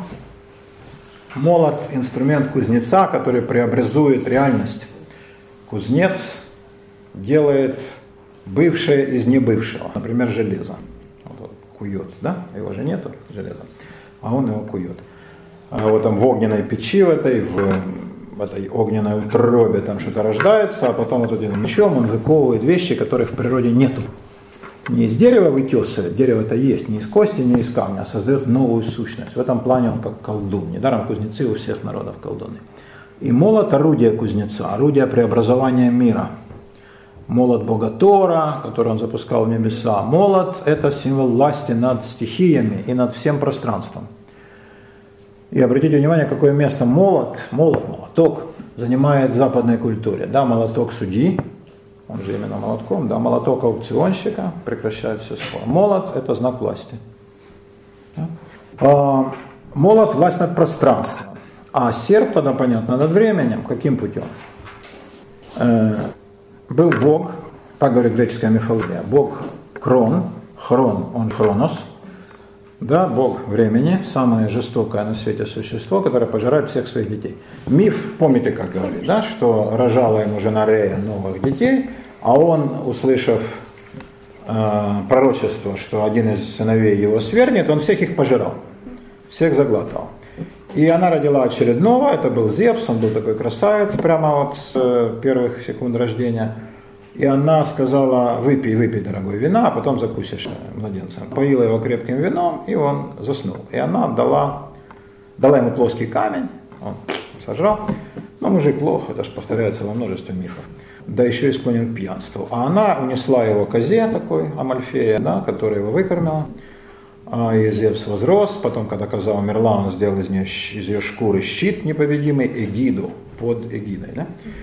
А, и, э, естественно, ему рассказала мама про проделки папани, который к тому времени еще кого-то там сожрал из потомства. И он решил отца наказать, но убить было нельзя. Классический бунт сына против отца. Но убить нельзя, потому что он титан и бессмертен по определению. Можно кастрировать. Оскопить. Тоже неплохо по отношению к папаше, правда? Да. У кого из вас, мужики, есть сыновья? Задумайтесь. Это тоже классический мотив всех древних мифов. Сын, и тем самым, значит, отца лишает э, силы и э, возможности, э, во-первых, да, плодить новых, и, так сказать, его мужскую силу превращает в ничто, и тот вообще, как бы сходит на нет. Да? А, и он решил его оскопить. Серпом, ну, серпом, знаете, да, по молоту выражение. Все такого рода ругательства, так же, как пойти в или на, накрыться известно чем, да, это все древние заклятия. Все, что, все, что сейчас проклятие, в древности было заклятиями. Вот. Так же, как пойти на, это означает прославиться, а пойти в означает помереть на совсем. Это же и накрыться, да, и все такое, ну вы понимаете. А серпом это старый знак кастрации. И вот он взял серп и папашу. И все, и тем самым обрел победу над временем. То есть у него, у обладателя этого волшебного, он же Бог, волшебного серпа, есть власть над плодовитостью времени. Над ним время больше не власть, а над остальными – да. Нас Бог может, э, Кронос, поиметь в любое время. И мы видим, да, во что он нас время превращает. И в конце концов сожрет. Это ясно. А его нет. Поэтому боги бессмертны, а люди смертные. Что такое серп на эмблеме? Обретение смертными такой силы, когда они станут равными богам, станут бессмертными. Приобретут победу над временем, перестанут умирать. Возможно ли такое? Наверное, при одном условии, если люди не будут надеяться на божество, на какие-то там смешные суеверные вещи, а будут думать, что им может в этом помочь? Мудрость. Мудрость пламенеющая, которая воплощается в красной звезде. Какой же полный смысл эмблемы? Победа над временем и пространством, овладение всеми тайнами мироздания. Благодаря чему? Благодаря мудрости, благодаря знанию, благодаря проникновению в тайны. Видите, какая символика? А вы говорите с ручкой и с мытьем. Вот такая штуковина. Ну, кто это знал среди большевистского руководства? Я думаю, только верхушка. Только верхушка. А остальные, конечно, ну, говорили о том, что да, это же, знаете, рабочие с крестьянами. И это всех устраивало. А я обратил внимание с малолетства, что про серп и молот все говорят, а звезда, она всегда же рядом. А вот о ней почему-то никто не говорит. Это меня все насторожило, я то не, не усматривал вот никакого подвоха. А потом стало ясно, а звезде что сказать? Это звезда Соломона, а Соломон еврей, не дай. Да еще и библейский персонаж. И говорить о мудрости, ну там труба. То есть лучше в это не лезть. А серп и молот легко спрятать. Да, тут как бы в серпе и молоте здесь классический такой вариант масонской символики. Вот молоток, да, вот циркуль, ну, орудие труда, вот угольник, да, резец. И как бы можно, так сказать, отмазаться. А со звездой звезда каббалистический символ. А там нельзя, нам надо объяснять. А объяснять, конечно, те, кто знали, они совершенно не торопились. Но это вы, малое стадо, избранное ко спасению, вы вот знаете, да, такие дела. Вот, все, Галочка объяснил. Смотри, как засияли лица у людей. Теперь они знают истину и станут, к- как одни из нас, сказал Господь. Да. Про молота, да. Такие дела. Такие дела. А, вот вам символ. Красная и желтая звезда должны были дружить. А ссорил их все время знак, который должен был стать символом советской власти, и уже даже был такой приказ Реввоенсовета, подписанный Троцким, знак должна была быть свастика. Свастика. Но отменили. Я думаю, что, ну нет пока документа у нас в распоряжении, но просто, как бы, это я сейчас высказываю предположение. То, что отменили факт, вы знаете, да, что никакой свастики нет. Хотя свастика была знаком временного правительства, на купюрах временного правительства изображалась.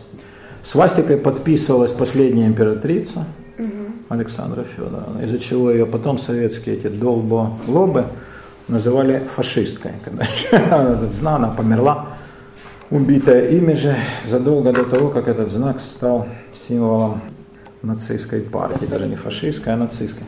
А для нее это был индийский знак, конечно. Вот такая вот штуковина, да, и свастика должна была стать символом советской власти, но не стала. Ну, я делаю вывод, возможно, ложный, но я с вами делюсь своими предположениями, что это, конечно, из-за просьб или из-за давления, если хотите, американских масонских кругов, которые Арман Хаммер осуществлял. У него был мощный рычаг давления, деньги были в его руках. Он же прорывал блокаду. Без него большевики задохнулись. А он, э, так сказать, вот в этом плане, кстати, Хаммер это же тоже прозвище, масонское звание, он Робинсон, да, Хаммер это молоток. У большевичков был такой лидер, интересный мужичок, его фамилия Скрябин. Да, Молотов, тоже любопытный, да, человек. В 16 лет возглавлял газету «Правда». В 16 лет, это факт. Заметьте, что он подписывал, э, подписывал соглашение с э, масоном Риббентропом. Хотя в гитлеровском руководстве масонов очень не жаловали. Они были, но их не жаловали. А в сталинском Удивительно. Но никто никаких доказательств не имеет. Но вообще карьера Молотова фантастическая. Человек с малолетства сделал такую карьеру. Но мы говорим о Франклине, что нам о Молотове, да. А, просто, что, смотрите, каким образом преломляются идеалы. Франклин хотел дружбы Америки со всеми государствами. Но Россия не занимала большого места. К моменту, когда приехал Хаммер, масонство в Америке было мощнейшей силой, и новые американские масоны, продолжатели дела Франклина, тут вполне так можно сказать, конечно, хотели с Россией дружить, петь и кружить. Тогда Россия была растерзана, после э, Первой мировой войны, э, в гражданской, которая начиналась, тем не менее они видели ее потенциал. И они понимали так, что дружба России и Америки – это залог, э, ну, например, противостояния Германии потому что Германия начала первую войну, и не было ни у кого сомнений, что она начнет вторую. Никаких сомнений. Да? А вот так вышло, что свастика, ставшая германским знаком, ссорит всю жизнь желтую и красную звезду. Представитель свастики ныне на российском престоле, ну, немецкий ставленник, да, он и есть главный раздуватель антиамериканской пропаганды за время Путина она просто колоссально выросла. Можно подумать, что состояние войны. Апофеоз этого идиотизма, я тоже приводил эту цитату много раз, это факт. Это сочинение московского, не барнаульского, а московского школьника, который написал, что во время Отечественной войны Советский Союз воевал с фашистской Америкой. Но они добились. Хотите, я вам пришлю, я пришлю галочки, а она желающим э, замечательный текст, который я выловил в интернете, немцы победили где среди прочих пунктов будет сказано, что Россия будет германской колонией, это факт, ни для кого не секрет. Россия по факту германская колония, и там, среди прочего, есть пункте, главным врагом будет объявлена Америка. А то, что немцы развязали две мировые войны, это наши лучшие друзья. Такие дела. Ну вот к слову. А про Франклина, завершая разговор, скажу так. Дело его живо. О многих ли людях можно так сказать? У Франклина есть афоризм. Если вы хотите, чтобы вас не забыли после смерти, делайте вещи, которые хотелось бы описать, или пишите э, вещи, которые хотелось бы прочесть. Он сделает то и другое. И Франклину куча памятников в Америке, э, куча марок. Э, но, конечно, главный памятник, Таня абсолютно права, это, конечно, помещение его на купюру. С точки зрения православного мировоззрения, я не знаю, какого-нибудь там еще, что от денег все зло, Хотя я не знаю, а что тогда к этому злу все так стремятся, кроме присутствия. Да, э, с точки зрения вот этого убогого мировоззрения ушибленного бедняка и люмпина, деньги это зло, и от, э, от них только э, одно плохое. С точки зрения нормального человека, образованного, амбициозного, стремящегося к чему-то, деньги есть мерило твоего успеха. Франклин сказал фразу, которую редуцировали до время деньги. Он так не говорил. Ну, я не знаю, как бы он отнесся, если бы ему объяснили. Э, время деньги, time is money. Это чуть-чуть вульгарно. Он сказал не так. Он сказал тоньше, вы вдумайтесь. Время, которое у тебя есть, это деньги, которых у тебя нет. Это сказал Франклин. Франклин сказал. Извините, да. А, насчет что Саба Бенда, он много чего говорил насчет турецко подданного, да. Вот, а о том, что э, у Бендера там пришла в голову мысль в городе, помните, барабаны раскраской наводили на мысль, что пуля дура, а штык молодец. Ну, я сказал Суворов. Такое дело. Вообще Бендер был начитанный парень, благодаря Ильфу с Петровым. Дофига знал всего. Да. Такое. Что вы орете, как белый медведь в теплую погоду? Это сказал сатирика Верченко. Ну, это не важно. Э, кто кого ни у кого не тырил, да? А как же библейская фраза, то, что богатый Загон мешков. Да, да. Точно. Вот эта фраза-то и чуть не повела человечество в тупик. Как зовут вас? Видите Дмитрий, вы у нас вообще первый раз, да? Мы вас приветствуем и рады вам, э, по-честному, да, так же, как и всем, кто здесь первый раз. Но видите, какая штука? Мы это много раз обсуждали, но я вам торжественно обещаю, вам и всем остальным, что мы не пожалеем времени, еще раз об этом поговорим. У меня даже была на эту тему даже так, ну, как бы некая презентация со слайдами. А, это тупиковая фраза. Эта фраза ведет человечество в социальный тупик. Так же, как враги человеку домашние его, раздай все, отдай нищим. Кто не оставит отца своего и мать свою, а не пойдет за мной, не познает меня. Все эти фразы плотника из Галилея, это полный тупик социальный. Если бы люди за ним пошли, но они не пошли. Не было бы чего раздавать. Ва- Чтобы раздавать, если все бы, да? А если бы все монахи бы стали бы по совету Павла, так то как бы род человеческий продолжался. Это совершенно нереальная, э, утопическая, ложная проповедь. А эта фраза, э, она как бы подперта авторитетом Писания, но это же Новый Завет. Чей авторитет несопоставимо меньше, чем у старого. Но для многих, да, продолжает сохранять. Но нам нужно иметь трезвую голову на плечах и понимать, куда эта фраза бы человечество привела. Эта фраза была пересмотрена в Западной Европе. Не в Восточной Византии, а в Западной. Западная Европа благодаря этому рванула вперед. Но это отдельный разговор. Так что да, от этой фразы нужно как можно дальше держаться. Же был из протестантов, а у протестантов труд. Э, Протестанты обожествляют труд, любой, потому немцы фигачат э, щеткой с мылом э, кирпичи возле своего дома. Да? Теперь посмотрите на православную страну.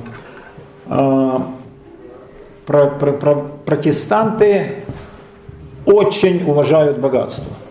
И они полагают так, что чем ты богаче, тем тебя больше любит Бог.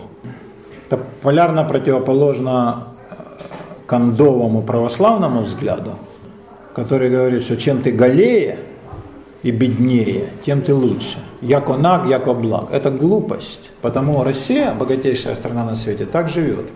Один вам пример, и вы все по- поймете. Греция – страна, расположенная в прекрасной зоне.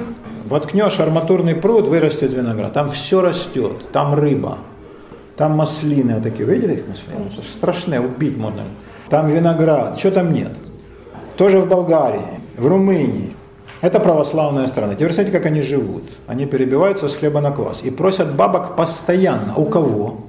У стран, где вообще ничего не растет. У Финляндии, Норвегии и Швеции. Где вообще ничего, там даже овес не вырастает, не говоря про пшеницу. Какие страны должны жить лучше? Греция с Болгарией или Финляндия со Швецией? А реально? Вот вам, пожалуйста, отношение к труду. Протестантские страны самые богатые. Вот отношение к труду и к богатству. Это прямое следствие воплощения лозунга. Такие дела. Но кто хочет духовности, тот пусть едет в Грецию. Никаких проблем. Духовностью огребете по самые ноздри. Это да. Кстати, и тут с духовностью неплохо. Но насчет удобств. Производительность труда в Греции в 7 раз ниже, чем в Германии, в 16 раз ниже, чем в США. Но духовности дофига. А? В России. Выше. А выше? Я не хотел вас огорчать, но раз вы напрашиваетесь, как А зовут вас? уровень психических заболеваний в Америке, вы считаете, по соотношению Греции, насколько выше? Не знаю, не считал, но самый высокий уровень психических заболеваний в стране, которая живет промежуточным образом, это Венгрия, если говорить про Европу, а во всем мире это Южная Корея и Япония. Не знаю почему. Может быть из-за кризиса традиционных ценностей. Они сами не знают. Но никак не в Америке, конечно. Ну, в Америке довольно высокие, очень высокие. по сравнению с Россией, то почитайте цифры. Здесь цифры подростковых самоубийств жуткие. И именно подростковых. Э, Сейчас вообще растет суицид. Тут вы- я прослушал ваше имя. А я не представилась, Елена. Елена, э, растет. Это депрессия растет в мире. Это, конечно, из-за роста городов. Люди отрываются от среды, не находят себя, атомизация, это факт. Но я не знаю, может быть, вот почему Южная Корея, Япония. С нашей точки зрения, они же процветают. Но, видимо, там свои проблемы, которые мы не очень понимаем. Но почему Венгрия? В Европе Венгрия стабильно на первом месте. Сказать, что они такие уж... Ну, они неплохо жили, да, в соцлагере. Но это не, если бы это было в Швейцарии, сказали, а, видите, падлы, забогатели, а теперь друг друга, э, или там сами себя стреляете. Но нет, именно в Венгрии, да? А вот, взрослые они далеко не самые бедные. А вот как раз в Румынии все весело живут. И никто там об этом не думает. По я выступила в Америке и общалась с японцами. Упертость в работу приводит и к суициду, и к депрессии, и ко всем остальным проблемам. Как То же самое в Америке. Как Почему? всякая упертость, Лена. А упертость в лень приводит к бедности, дикости, одичанию и дегенерации. Да, да э, упертость в работу, несомненно, лучше. Хотя всякая, э, как бы избегай крайности. Избегай крайности, это давно известно. Кстати, Франклин говорил об этом. Читай много, сын мой, но не слишком много. Да, это парафраз на, фраз, на э, Экклезиаст. Много книг не читай, утомительно для плоти. Да, да не перебарщивай ни в чем. Всякая упертость, да? Тот насладиться не успел, тот насладился через меру. Всякая упертость ведет к «Цо занадто, то не здорово». Поляки говорят абсолютно верно. А, по поводу... Сейчас надо переходить уже к доллару. Эм, дело Франклина. Конечно, оно восторжествовало, безусловно. Э, Без э, работы, без труда и без упертости в труде интеллектуальном, все больше интеллектуальном, но все равно еще во многом физическом, люди загнутся нафиг. Будет просто деградация. А мы видим, как это происходит. Как деградирует общество, где ценность труда падает. К великому сожалению, так произошло во многом в России. Например, в русской деревне, где всегда труд крестьянский был величайшей ценностью, сейчас, увы, хорошо ли это, и вот мы видим, чему привело, вымирает деревня. Но я не знаю, кого это может обрадовать. Да, там нет упертости в работе, там полная духовность. Но меня не радуют такие дела. Я лучше видел бы там фермерские хозяйства, вроде немецких или американских, с упертостью в работу. Такие дела. А Вот Франклин «Гений созидания», о котором мы говорили сегодня, его жизнь, которую я вам схематично рассказал, его воззрения политические, масонские, религиозные отчасти, его э, абсолютно революционные взгляды, например, на природу государства, что государство не против людей, а за них, на природу власти, что она не сакральная, а выборная, на природу денег, что деньги есть благо, благо, да, и на великое, например, там, достижение поместить на купюру портрет, да. Если бы это сказали во времена Франклина там, в России, да, э, то, конечно, у людей бы это вызвало полное отторжение, потому что деньги это символ проклятия. Ну, вот и делайте выводы. То есть в цивилизационном соревновании понятно, кто победил. Но тут дело не в соревновании, а в том, что великий человек сумел найти подходящую среду для проповеди своих идей и для воплощения их. Это большая редкость. Здесь ему колоссально повезло. Здесь ему колоссально повезло. И он сумел увидеть еще при жизни хотя бы небольшое частичное воплощение своих идей, практически всех. Теперь давайте на доллар, ну как мы сделаем? Ну это ж вы будете смотреть на свои, а я вам объяснять на этом. А как? Если я вот так подниму в зубах, то вы увидите, что ли? Сейчас Костик найдет, мы Макса попросим принести, я вам покажу по-другому.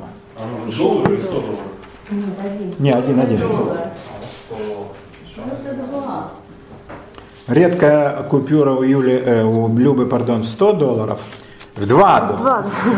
Да, на которой вот э, как раз вот отцы-основатели в этих своих чудесных париках и кафтанах, среди них, конечно, и Франклин, и э, вот они принимают, наверное, судя по всему, тут не указано, Там написано «Белый правах». Біля правах, да? А, біля правах. Ну, один из основополагающих документов.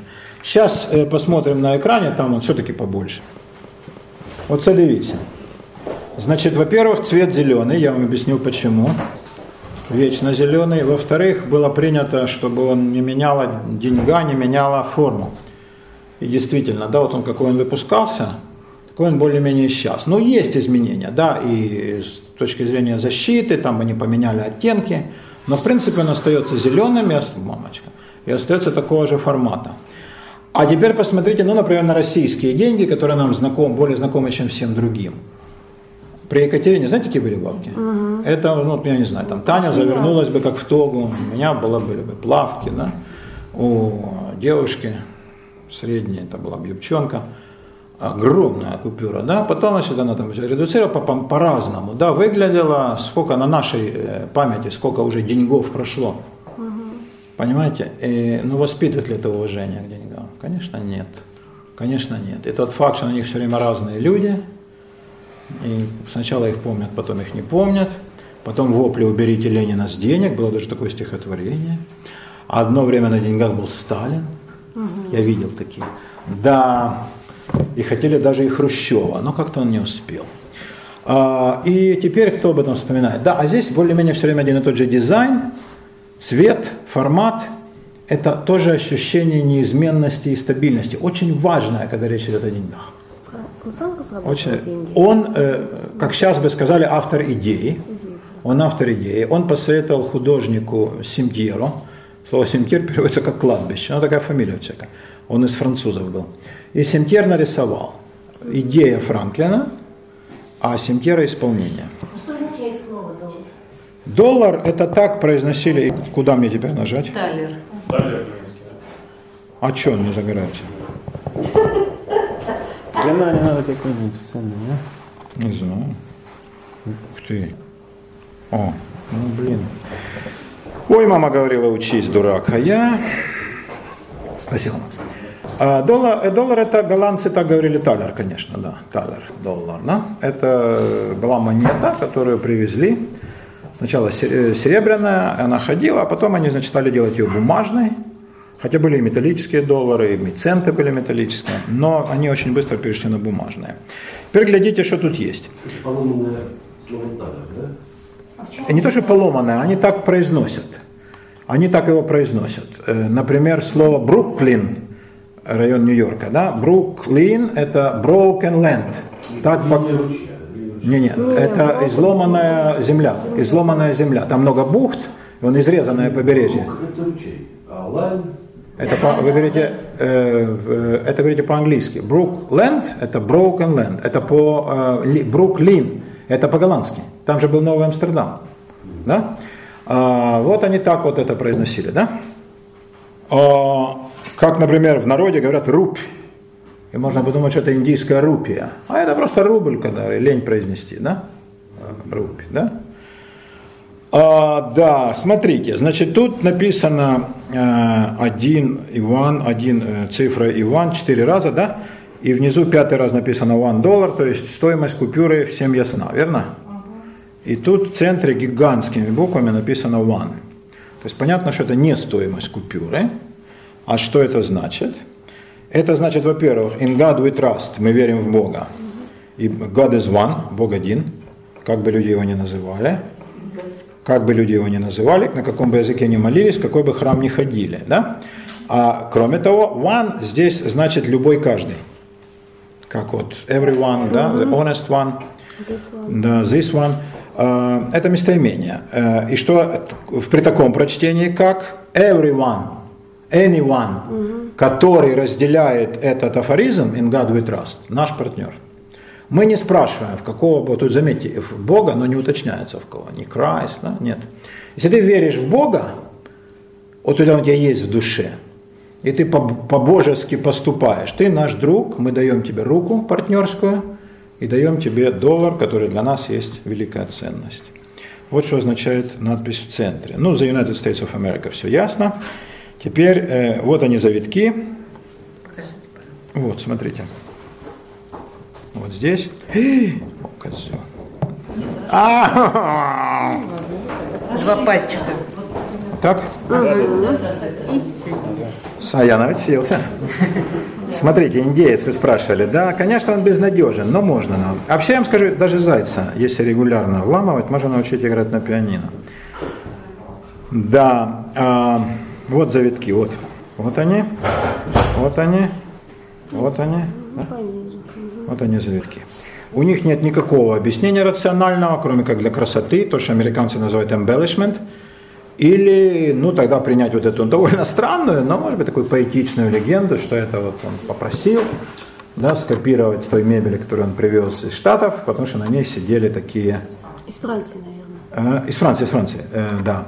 Сидели великие люди, э, о которых он сохранил такие чудесные воспоминания. Теперь вот здесь, значит, орел, да? Орел это орлан белохвост. Белоголовый орлан. Да, э, или белоголовый орлан, или орлан белохвост. Это птица редкая, которая бывает только в Штатах, но она не встречается в Европе. Э, Вы знаете, что множество орлов есть в Геральдике, ну, российский двуглавый, да, но это византийский, польский белый, прусский черный, ну, орлов много. А э, здесь орел не геральдический, а настоящий. Это очень красивая мысль. Да? У нас будет все по-настоящему. Не понарошку, не кукольно, а все по-настоящему. И у нас будет только так, как у нас возможно, ибо эта птица только у нас и водится. Ну и что у орла? Что? Над ним э, щит 13 звездами Давида, которые э, зрители Первого канала тут же кричат «Жиды, жиды, это синагога». Это э, стариннейший знак. 13 от того, что туда 13 штатов подписали декларацию. Вот. И первоначально на американском э, флаге должны были быть шестиугольные звезды. Потом их переименовали в пяти, для, потому что важно было э, как бы дать понять, что каждый штат сам себе голова. А шестиугольная звезда, тысячу раз говорил об этом, это э, в масонстве, да и в Кабале, собственно, это знак соединения э, двух противоположных сущностей. Да. В принципе, может, может быть и мужчина, и женщина, да, а в высших своих проявлениях это соединение человеческого и божественного. Треугольник вершиной вверх, человек тянется к Богу, вершиной вниз, божество не сходит к человеку, и вот эта их связка, их неслиянность, но невозможность жить друг без друга. Это делает мир тем, чем он есть. Да. Единственная борьба противоположностей. Вот почему тут эти шестиугольнички. У орла в клюве э, это лента, там написано «et pluribus unum», единство во многообразии. Э, Франклин обожал латынь, там еще одна нас ожидают две латинские надписи. «et pluribus unum», э, единство во многообразии. Тоже нам все ясно, откуда это, да? Значит, даже не столько откуда, сколько для чего. Сколько бы мы ни собирали народов под американский кров, они все должны быть единой семьей. We are Americans. Мы об этом говорили подробно. Это полностью удалось. Вот этот девиз, который орла в зубах, в клюве, удалось осуществить. У орла, ну, у него перья там, да, так торчат белые, а в одной лапе у него оливковая ветвь мира, друзьям, естественно, мир, а врагам стрелы, тут тоже все понятно. Да? Когда-то были стрелы, потом орудия, сейчас посмотрим, что будет с Ираном, если от Ирана останется что-нибудь, но думаю, хорошего мало будет. А такая как бы, страна сразу себя обозначила как державу воинственную имперскую. Как Россия при Петре. Как Россия при Петре. Да? Его первый парадный портрет, он опирается на пушку с саблей, в военном кафтане, а вовсе там не в собольем каком-то да, тулупе, и не в шапке Мономаха, и ни с каким ни с крестом, и не с иконописной рожей. Нет, такой парень, который говорит, мы вам всем дадим копоть, ребята. Вот мы вышли на арену. А как иначе? То есть это империя. Россия начала раньше, сейчас, к сожалению, отстала, увы, и многие вообще ставят под сомнение заветы великого Петра. Ну, если профукаем империю, то да, даже страшно думать, что будет. А, а, а в Америке имперское ее начало очень сильно проявляется. Они совершенно не собираются от него отказываться. А, а имперский принцип всегда один и тот же. Для друзей мир, а для врагов, извините. Ссориться с империей может только полный идиот. Ну, как в Иране. Вот такая штука, мои дорогие. Вот смотрите, здесь у нас такой а, кругляшок, как бы печать, да, такая. А, и это вот это the seal, да, это печать казначейства Соединенных Штатов. В ее дизайне Франклин полностью принимал участие. Что же на нем? На нем масонский знак, глаз треугольники, да плюс пирамида. И то, и другое масонские символы. Э, Я говорил, да, что в каждой символической системе, вот что плохо у нас, да, люди одни уже прослушали это по тысячу раз, а другие... Я все, все, все. говорила, повторяйте. Да, да, да, повтори, репетиция мы смотрим студиором, да. Повторение мать учения. А, Когда я смотрю на некоторых, я думаю, да, надо повторить еще 12 тысяч раз. А на других, думаю, хорош, пора заканчивать, будут бить. Да, а, по-разному все. Ну, глядите, значит, э, пирамида в масонской символике, масонской, это символ совместного человеческого труда. Пирамиду же один не построит, ее надо спроектировать, ее нужно вычертить, нужно найти материал, нужно вырубить эти каменюки, нужно их доставить, обтесать, положить. Это гигантское предприятие. Пирамида для масонов – знак, чего могут достичь люди, если работают по единому плану, совместно и как бы вдохновленные одной великой задачей. Стало быть, пирамида здесь – это человеческое общество. Это то, что мы строим. А над ним глаз треугольники, лучезарная дельта, классический масонский знак. Для масонов, у христиан это всевидящее око, у халдеев вавилонских это было что еще нечто, там свой бог Тамуз, а у египтян бог Гор. Но у масона они переосмыслили этот знак. Для них это факт, что Бог смотрит на мир, и ему есть дело до мира, а во-вторых, что люди и спрашивают у божества благословения на гигантские предприятия, на гигантские. Почему глаз треугольники в плане всех великих масонских городов? Амстердама, Петербурга, э, Вашингтона и Манхэттена, ну, части Нью-Йорка, Манхэттена, да, это всегда так, это вызов, да. Э, На фронтоне Казанского собора, почему Воронихин разместил гигантский глаз в треугольнике? Потому что храм же строился как твердыня храмины масонская и как идея помирить православие с католичеством, да еще и с протестантством. Ну, это утопия, она не сбылась, конечно, но какой замысел, да? Какой замысел? Да, это Па- Павлова идея. Вот, поговорим об этом по- попозже. Вот такая вот штуковина. То есть э, глаз треугольники это когда люди спрашивают у божества благословения на громадные вещи, не на туфту, а на гигантские предприятия. А ну давай построим город ниже уровня моря, как в Амстердаме. Или в месте гиблом, где там приют убогого чухонца, никого нет, как в Пить. Никто же не верил, как в Питер. А вот прошло сто лет, и юный град, полночных стран краса и дива. Из тьмы лесов и топи блад, вознесся пышно, горделиво. Да? Нью-Йорк. На Манхэттене, где сдились утки и кулики. Ну, назвали Новым Амстердамом. И вот, пожалуйста, там какой громадный городище, огромный, богатый, культурный, что там только нет. Вот вам пример, да? А, Значит, что же здесь имеется в виду? Люди совместно должны сооружать некое общее э, строение, ну, которое в идеале по-масонски это храм мудрости и истины. Должны делать только вместе, потому что никто один не построит. Если люди объединятся этой идеей и, и спросят у Бога благословения, а Бог это благословение даст, есть все шансы, что это осуществится. Но не молись и сиди сложа руки, а делай, и Бог увидит тебя и поможет тебе. И об этом свидетельствуют два, две надписи из Вергилия, любимого поэта Франкена, он же, как на Украине кажут, самотужки, самостоятельно выучил латынь, и Вергилия он обожал. Да ладно. А, И здесь, значит, из Вергилия две надписи. Аннуит Кептис наверху, видите? Взглянул благосклонно Господь.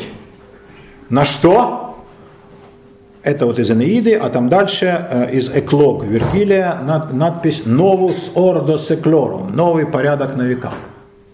Новый порядок на века. Теперь все становится понятным. Мы строим, мы люди внизу, да, мы пирамиду. Что это что за пирамида? Небывалое государство на новых основаниях, которых не было еще. Государство свободы, равенства и братства. И мы строим это не на пять лет, а на века. На века. И мы спрашиваем Тебя, Господи, благословения в э, совершении столь гигантского дела. И дай Бог, чтобы взглянул Господь благосклонно на наши начинания. Великая штука. Вот что придумал Франклин. А Вавил- Вавилонская башня никак не связана с этим. Ни малейшим образом. Башня никак не напоминает пирамиду. Вы же видели башню как? Она же зиккурат. На Вавилонскую башню похожи А идея никак сталинские высотки. А? Идея тоже никак не смахивает. Какая идея? Ну, оба строят э, Общее пирамиду, строительство. общее строительство, все дела. Нет, э, Вавилонская башня строилась как э, вещь против Бога. Против Бога в этом. А Против пирамида Бога. за. Пирамида масонская, Под, конечно, э, за. Под глазом. Да, безусловно. Пирамиды египетские это просто гробницы. Но пирамида в масонской символике это, да, это, это, конечно, совместный человеческий труд под Божьим благословением, а отнюдь не против Бога. То есть тут принципиальное а, различие между Вавилонской башней, которой тоже был энтузиазм, и вот этим трудом, да, понимаете? То есть как вас зовут? Саша? Саша, да? Тут разница принципиальная. Ну, практически все, мои дорогие. Я вам все рассказал. Я просто собрал для того, чтобы вы этот милый образ сохранили.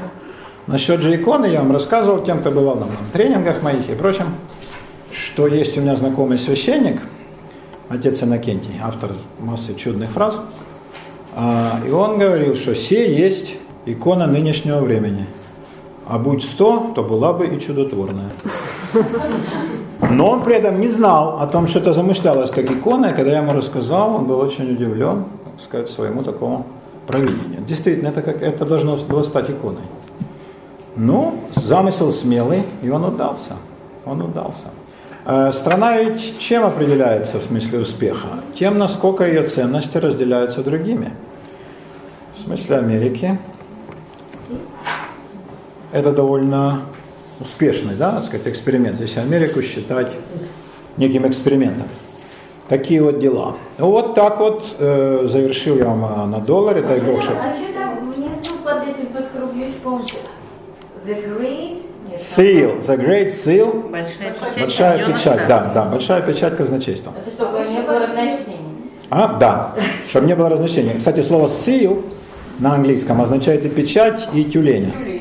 Или морского котика. Так что можно сказать, это большой морской котик, бля. А это американский спецназ. И это понятно против кого. Наркотик Да? Неважно, Леонтьев найдет. А вместе с как этой вонючкой Шевченко, тем более. Вы недооцениваете потенциал наших пропагандистов. А про зеленый цвет вы обещали. Зеленый цвет это эвергрин, вечно зеленый. Который, а что еще Ну, нужно? елка. Мы думали, что это А шутка. что еще нужно? Да, вечно зеленый, конечно, потому что будь он фиолетовый, то он ни с чем бы таким не ассоциировался. Сейчас становится розовый. Он розовеет, розовеет, да, для того, чтобы и вообще такие нюансировка, да, для того, чтобы защитить от подделок. Тогда никто не мог себе представить масштаба подделок. Кому тогда доллар был нужен? Но на один доллар и не собирается ничего.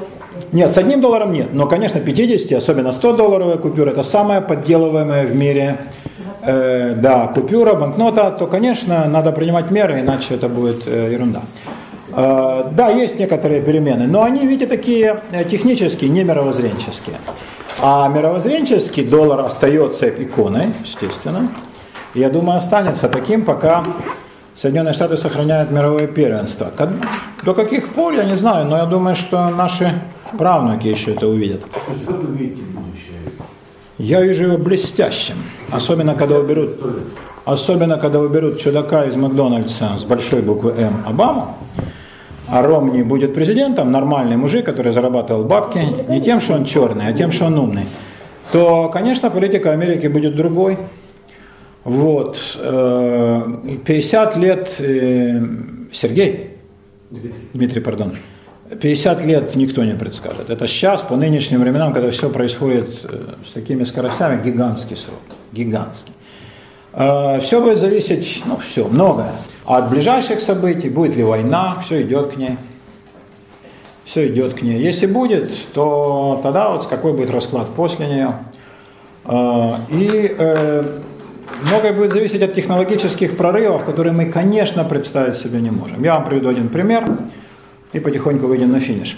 В конце XIX века группа французских исследователей написала паническую статью о том, что через какое-то время, если количество конского поголовья в Париже будет расти такими же темпами, э, да, утонет Париж на возе под э, окна третьих этажей, потому что у каждого свой вы- выезд, плюс э, ломовые извозчики грузовые, плюс извозчики обычные, ну, в общем, труба.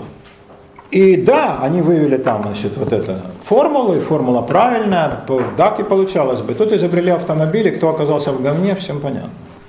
Предсказатели. Так что такое дело. Мы не можем себе представить, что будет. Завтра будет какой-то прорыв в каких-нибудь нанотехнологиях. Черное население э, размножается. Оно размножается в, разу- в разумных, оно не составит никакой угрозы для Америки. Очень быстро. Если белая женщина рожает А что тут особенно? Ну, бу- ну рожает. цвет, то черная женщина уже в 25 имеет 5. Это правда, да. Но, значит, будет Америка, как и все население мира, будет потихоньку испанизироваться и чернеть. От испанц, исп- то, что называют hispanics, от испаноязычной публики, вот этим со скошенным лбом, Гондурас, Мексика, от них гораздо больше проблем, чем от черных. Гораздо. Потому что их тяжелее интегрировать в общество. Но и на них как-то находится управа. Э, Это не э, такая проблема, как, например, исламизация Европы.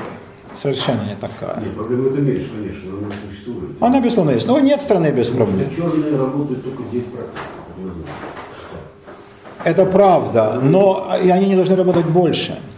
Э, не надо, да. И не надо, да, потому что это будет только хуже, да? Это будет только хуже. И потом какая тенденция сейчас в Штатах? Там один делал доклад, мужик, э, очень умный, Бухман, по-моему. Там они специально подобрали, как это любят на CNN. С одной стороны какой-то Абрахам Бухман, а с другой Фарид Закария. Да, евреи, араб, но оба американы. И говорят на блестящем английском экономист. Из разных университетов. Но у них почти тождественные взгляды. А мысль какая? Безработица будет расти неизбежно. И этого не надо бояться. Потому что э, вытесняются рабочие места. Безработица самая низкая в Индии, где э, 45 человек прислуживают одному. И все получают по одной рупии, на одну рупию можно прожить. А, в, например, в Америке, вот он приводил пример, Бухман, колоссально сокращается персонал аэропортов, потому что вся регистрация делается онлайн. А раньше сидели барышни, а раньше мужики бросали багаж, а кто это сейчас будет делать? А, Значит, это все будет автоматизироваться. И это только один пример, их полно везде. А магазины, Значит, объем онлайн-продаж так растет, магазины, ну как себе представить жизнь без магазина, они отомрут, это понятно. Вот вам будущая жизнь. Кто может ее себе представить? Поэтому безработицы бояться не надо. Это не вызов для человечества. То есть есть мнение, то, что человеку вообще не надо будет работать скоро. Те, кто не захочет, им уже сейчас не надо. Проще, да, им проще получать от государства пособие, вот эти food stamps, марочки, да, и пиво раз в неделю, и нормально. Нет, довольно часто могут себе позволить. А, Пожалуйста, пусть пьют. Каждый день Пусть пьют на здоровье. Это никого не разорит. Хуже, если бы они работали. Можете себе представить, что бы это было. Да? Это ужасно. Да, поэтому ничего, этого бояться не надо. Э, Стран без проблем не существует, но только Беларуси. А в Туркмении давно уже их это правда. Там из, изжили все, да, из, изжили, изгрызли.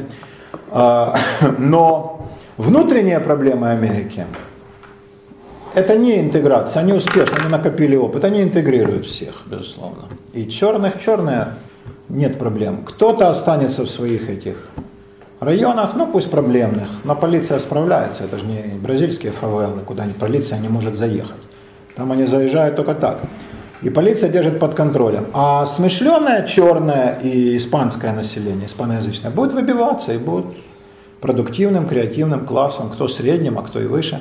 И эта тактика, она пока не дает сбоев, она единственно возможная в этой ситуации. Ну, в принципе, в любой стране.